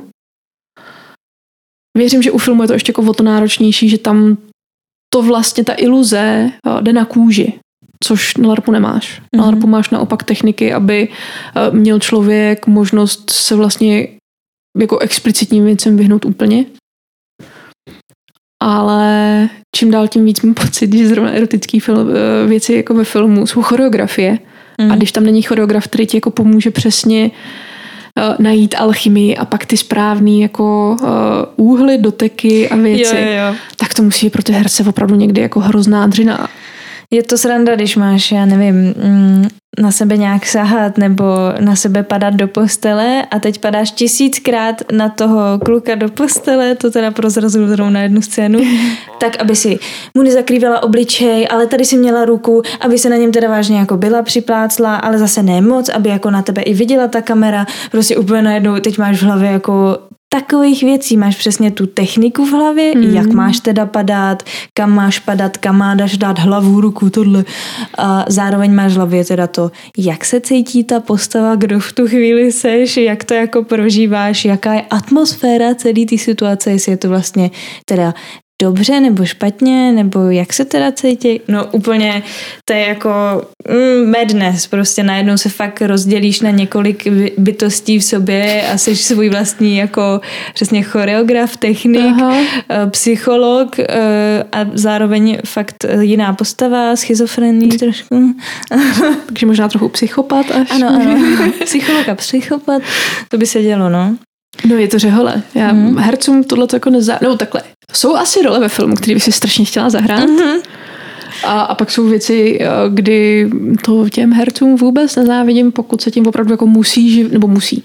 Je to opravdu jejich, jejich jako volání srdce, že tohle to jako to praví, tak to někdy musí být hrozně náročný, mm. protože vytvářet tu iluzi tak, aby si člověk nemusel moc sáhnout do sebe, není vždycky úplně sranda. Zároveň děsně oceňuju a možná i proto se snažím já jít podobnou cestou ty herce, který si to chtějí zkusit udělat sami, chtějí zkusit skočit z auta na auto sami, jo, jako uh, nějaký ty akční herci, teď si nespomenu na jméno, uh, tak si to chtějí prostě fakt vyzkoušet sami, nechtějí mít toho dublera, protože hmm. to najednou tě ochudí přesně o to, jako co ta tvoje jako postava zažije, tak ty mezi tím jdeš na kafe, mezi tím, co tvoje druhý já v tu chvíli skáče po autech a střílí pistoli a prostě dělá kotouly a, a tak a zabíjí prostě příšery, tak ty sedíš na kafi. Tak to je jako takový, to, to ti pak něco chybí, ne? Tam jako do té postavy, tak možná, asi... možná proto i já chci svoje slzy, nechci prostě kapičky do očí, no. Jo, to Jeně vyprávěl, že potřeboval. Jo, jo. to jsem musela smát. A Nálepo taky máme hráčky, který prostě se rozbrčí na povel. Jako kdykoliv. Prostě luskne pr- a hmm. prstem a takhle prostě obrovský slzy. Hmm. To obdivuju. Hmm. Uh, Mě to teda trvá. Já, já teda já po... nejsem jako úplně na povel, ale... Mně pomáhá ta situace. Hmm. Jsou chvíle, kdy to jde úplně samo. Hmm. A když pak člověk začne hrát larpy, tak vždycky se o něčem mluví, mluví a pak najednou začnou vytenovat přesně takovýhle tyhle ty zážitky. Ale Uh, u jednoho LARPu mi to šlo velmi samo, úplně na konci, kdy tam jako došlo ke smrti herního tatínka, mm-hmm. velmi epicky a, a velmi, velmi komorně, ale tam byl jako okamžik, kdy a moje postavička prostě vzala tu jeho jako zbraň a řekla, jo, tak já to prostě jako s mámou zvládneme, odejdeme a ustojíme to a budeme žít to, co jako vybojoval. A vzala jsem uh, ten kolt a aniž bych se snažila, tak mi z očí vytekly naprosto dokonalý filmový slzy. Hmm. Pak jsem si říkala, teď tady by měla být ta kamera nebo ten foťák, jenom by opravdu obrovský, nabrali se takový ty opravdu poctivý, až azijský, uh-huh. anime skoro. A pak stekly poctivě přesně těma mm, kanálkama, ano, tak aby ano. to nerozmazalo make-up. No prostě úplně hmm. dokonalý. A to šlo teda samo. Ale taky jsem zažila, kdy jsem se potřebovala rozplakat a udělala jsem to technicky. Prostě z těch očí nevytrysklo nic a, mm. a tam je výhoda, že jako bývalý tanečník jsme potkávali lidi, kteří nás jako do toho fyzického divadla a během těch mnoha let jako zasvěcovali, takže technicky se rozplakat, aby se správně třásly hlas a ramena, vytvoří iluzi dost a když je tma, mm. tak yeah. prostě tam ty slzy pak nejsou. Všechno ostatní se přemaží umělou krví a jede se dál. Zase kouzlo larpu. Takže... Já vím, že jsem se snažila, myslím, že to nakonec jako se vydralo něco z těch očí na castingu po nás chtěli. Wow. Což je teda strašný, protože na to nemáš čas, předtím hle, hraješ jako něco úplně jiného, že nemáš to v nějakém kontextu. Je to prostě, mm. hele, teď je tahle situace, tak mi to zahraj takhle, říkáš tam zhruba tohle a pak se rozbrečíš, jo, tak jedem. A uh, uh, uh, ty než do toho jako pobereš všechno, kdo teda seš, co se děje, no tak už máš brečet, že jo. tak uh, to je... A dostala jsi to roli aspoň? Ne, ne, ne, nedostala, Sakra. no. Uh, já jsem na castingy hrozná, mě nikdo nechce nikde, ale já to nebudu říkat, třeba už se to zlomí. Um... Hele, a jsou herečky, které udělají každý casting a pak přijdou před tu kameru a umí jenom ty castingové jako akce, jo, jo takže... No, tak uh, říkám prostě... Um, nejsem ten člověk, co jako úplně mm. napovel, potřebuje k tomu fakt jako nějaký svoje psychologické motivace, mm, třeba i osobní, jako moje, mm. ne mm. jako si zkusit vžít do postavy, někdy mi to nejde, tak si prostě sáhnu jako do sebe, jako do svýho já a říkám si, OK, tak kdy jsi plakala, co se dělo, mm, znáš nějakou podobnou třeba situaci, jako měla ta postava a tak, takový jako pomůcky a někdy to vyjde, někdy ne, no, ale když to vyjde, tak to vyjde. Já to mám radost potom. A, ale nejhorší, nebo takový štipný je, to teda ještě prozradím, že v první sérii, eh, kde právě tam mm-hmm. moje postava jako brečí, tak uh, já jsem to teda zvládla, jako se rozplakat a dobrý, tak jdem hrát, jdem hrát prostě. No ale já jsem to pak nemohla zastavit, že jo, takže bylo stop, dobrý a já jsem nebyla jako dobrý, tak v pohodě, tak já teďka vyslechnu ty poznámky. Ne, ale on mi říkal poznámky a tam tak dobře, dobře, tak jdem dál, jo, tak super prostě. No, tak, uh, tak to, to je ta druhá stránka. A tak to zase dělá asi to povolání občas aspoň, aspoň pak máš historky jo, asi jo. z natáčení. Jo, jako plá, pláč je strašně zvláštní disciplína, asi všude. A přitom kolikrát by člověk tak chtěl, aby ty emoce jako šly pryč. Mm. A nejde to. Mm. A to i v běžném životě občas mm. jsem si říkala, teď by mi možná fakt pomohlo si vyplakat a ono to nejde třeba zrovna. Tohle já mám, mm, já už v kryptě nebrečím, mm-hmm. to bylo jako dřív. Vždycky 18.6. To jako jediný den v roce, mm. kdy se mi derou prostě slzy úplně sami. Mm. U český hymny to bych prostě bulela pořád, to mě prostě dojímá. A obzvlášť toho 18. když jako hrajou a člověk tam jako stojí v té kryptě, tak, tak to je hodně dojemný. Mm. Ale když vidím třeba nějakou jako slzovou reakci od těch jako mm, studentů, jakmile se jim začnou jako lesknout oči, tak já, já jsem abych nebrečela, mm-hmm. mě to třeba nedojme, ale dojme mě to, že oni mají tu reakci. Mm-hmm. A zase to je neuvěřitelný zážitek. Když prostě no, promiň. přijde ta reakce, kdy jako vidí, že se jim derou ty slzy, teď oni jako neví, jak to zastavit. A, a to vlastně to je takový ten pozitivní pláč, jo, jo. kdy jako vidí, že to dojetí má jako smysl. A... Já jsem zjistila, že mě často takhle, jak říkáš, dojímá vidět někoho brečet, tak mě dojímá třeba ve filmech, když se rozpláče třeba ať už štěstím nebo smutkem muž. Ano, ano. Když muži přesně najednou si jim vyplaví ty slzy a začnou plakat, ve filmech nebo i v reálu, když táta plakal, když zjistil, že brácha čeká miminko, prostě tak úplně najednou se rozplakal.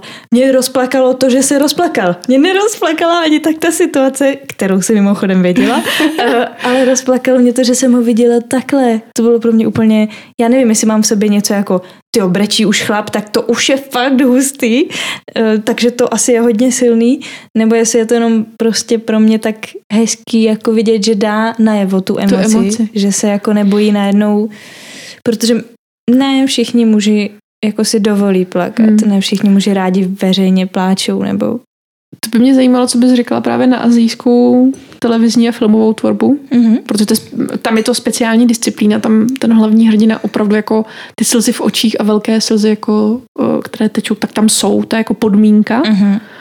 a, a je to fascinující.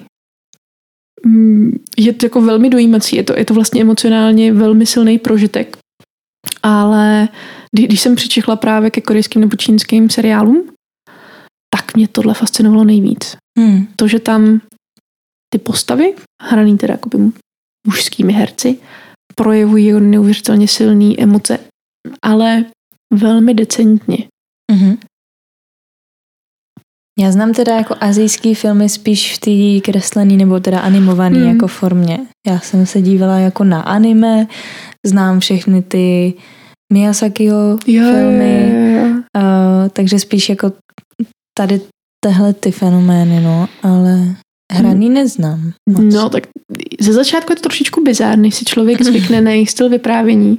Mě to hodně nadchlo, protože to bylo takový larpový. Mm-hmm. Kostýmy, kulisy. Mm-hmm. Ale překvapilo mě, že kolikrát, když má člověk štěstí, tak uh, v těch čínských i korejských potkává jako velmi kvalitní příběhy na fantazi. Prostě čistý pohádkový příběhy. Ale ty emoce jsou tam jako velmi čistý, silný a, a možná právě ty emoce mezi těma mužskýma postavama, často otec, syn nebo uh, nejlepší kamarádi, bromance, uh, tak mě nadchly, protože v té západní kinematografii je to zobrazovaný trošičku jinak. Mm-hmm. A ten emocionální náboj je tam fascinující. Do, doporučuji na, na Netflixu pak nějaké odkazy mm-hmm. a takový The Untamed, je čínská záležitost, ale jakoby světovýho vyhlasu. A teďkon uh, s, uh, Alchemy of Souls, korejská záležitost. Mm-hmm. A to asi jako stojí za to to zkusit, ale Korea uh, má velký záběr, ale produkuje taky hodně kvalitní věci. Já jsem si vzpomněla snad na jeden jediný, ale to jsem ještě navíc viděla jenom kousek a na ten jsme se dívali spíš tak jako ze srandy. Právě teda taky s tátou jsme ho prostě nějak naklikali na televizi. Hmm. Nějaký samuraj tam byl. Pamatuju si z toho jenom tuhle část, kdy teda tenhle hlavní hrdina, nějaký teda válečník, řekla jsem samuraj, ale mohl to být jako válečník, jako ho zabili a on teda jako strašně umírá a ta žena k, tomu, k němu běží a pláče a on se zase probudí a zase bodne ještě toho druhýho a zase teda umře a zase se zvedne, vyleze na toho koně a tam umírá dál. A my jsme u toho seděli a už jsme byli jako tak už chcípní, jako... Jsou takový okamžiky, ano, to, bylo, ano. to jsme fakt na to koukali a říkali jsme jako, co to je za konec, jako, co, a to byl konec filmu prostě, že asi osmkrát umřel ještě na tom koni a pak teda asi po 18. už konečně umřel a odjel, jo. A byl e, si úplně, to se říká, co to je za závěr, tedy tak rozpatlaný, jako z toho nic nemůžu být. E, ně, někdy se to úplně nepovede. Uznávám, že z začátku opravdu byly jako okamžiky, jsem si říkala, co to koukám za bizáry, prostě, pane bože. Ale pak si člověk přivykne, teď začnu učit korejsky, Mm. A je to, je to hrozně zábavný a mě nadchly ty herci, protože jasně, u nás je to taky, ale ty lidi jsou neuvěřitelně vš- všestraný. Bojový umění, tanečníci, mm. zpěváci, všechno dohromady, a, ale je fakt, že u nich je to řehole, oni tím žijou a to ovlivňuje to soukromý život a mm. asi bych nechtěla být slavný herec v fázi, prostě asi ne, no. Uh, nevím, jestli bych vůbec chtěla být jako slavný herec kdekoliv. Mm-hmm. Uh, myslím si, že člověk na to musí mít asi povahu. To nebo vyzrálou osobnost. Hmm. Je to asi příjemný v tom, že člověk si pak může vybírat a může dělat práce, které jako ho opravdu naplňují. Jako Daniel Radcliffe teďka tak, třeba. Tak. ale ne každý mohl být Harry Potter. No, no jasně. A taky mu to ale muselo dát jako dost práce se vymanit mm. z nějaký škatulky a dostávat dobrý role. Mm-hmm. Takže ne, nic, nic není černobílý a zábavný, jak je ten svět propojený. To mě asi baví jako ze všeho nejvíc, protože uh, se teď vlastně poslouchám a říkám si, tak začneš v kryptě, pak uh, skáčeš do žižky, pak mluvíš o larpech, mluvíš tady o rolích, jak kdybys byla na Voskara. A teď si říkám, tyjo, a jsem prostě jenom jako obyčejná holka z mostu, co vyrostla jako na jezeří a, a jenom má to štěstí, že se jako daří ty světy nějakým způsobem propojovat. A nejúspěšnější jsem s tím, že dělám věnce. Prostě jsem o covidu začala plést věnce, protože nešlo dělat nic jiného. A... Paradox. Tak a tady to na chvilku přerušujeme, nebo teda na chvilku. A ti z vás, kteří poslouchají pravidelně každé úterý, tak budou muset počkat eh, celý týden, eh, protože, eh, jak jsem říkala, rozdělíme tehle rozhovor na půlku, protože pro někoho jsou tři hodiny hodně a já jsem si říkala, že to aspoň takhle rozložím teda na každé to úterý. A znova, kdo by si to chtěl poslechnout, tak to najdete na Patreonu v celku. A jinak moc děkuji Rajle za tehle bohatý rozhovor a mm, těšte se, co vám řekneme ještě příště. Tak jo a děkuji za to, že posloucháte a mějte si krásně. Ahoj.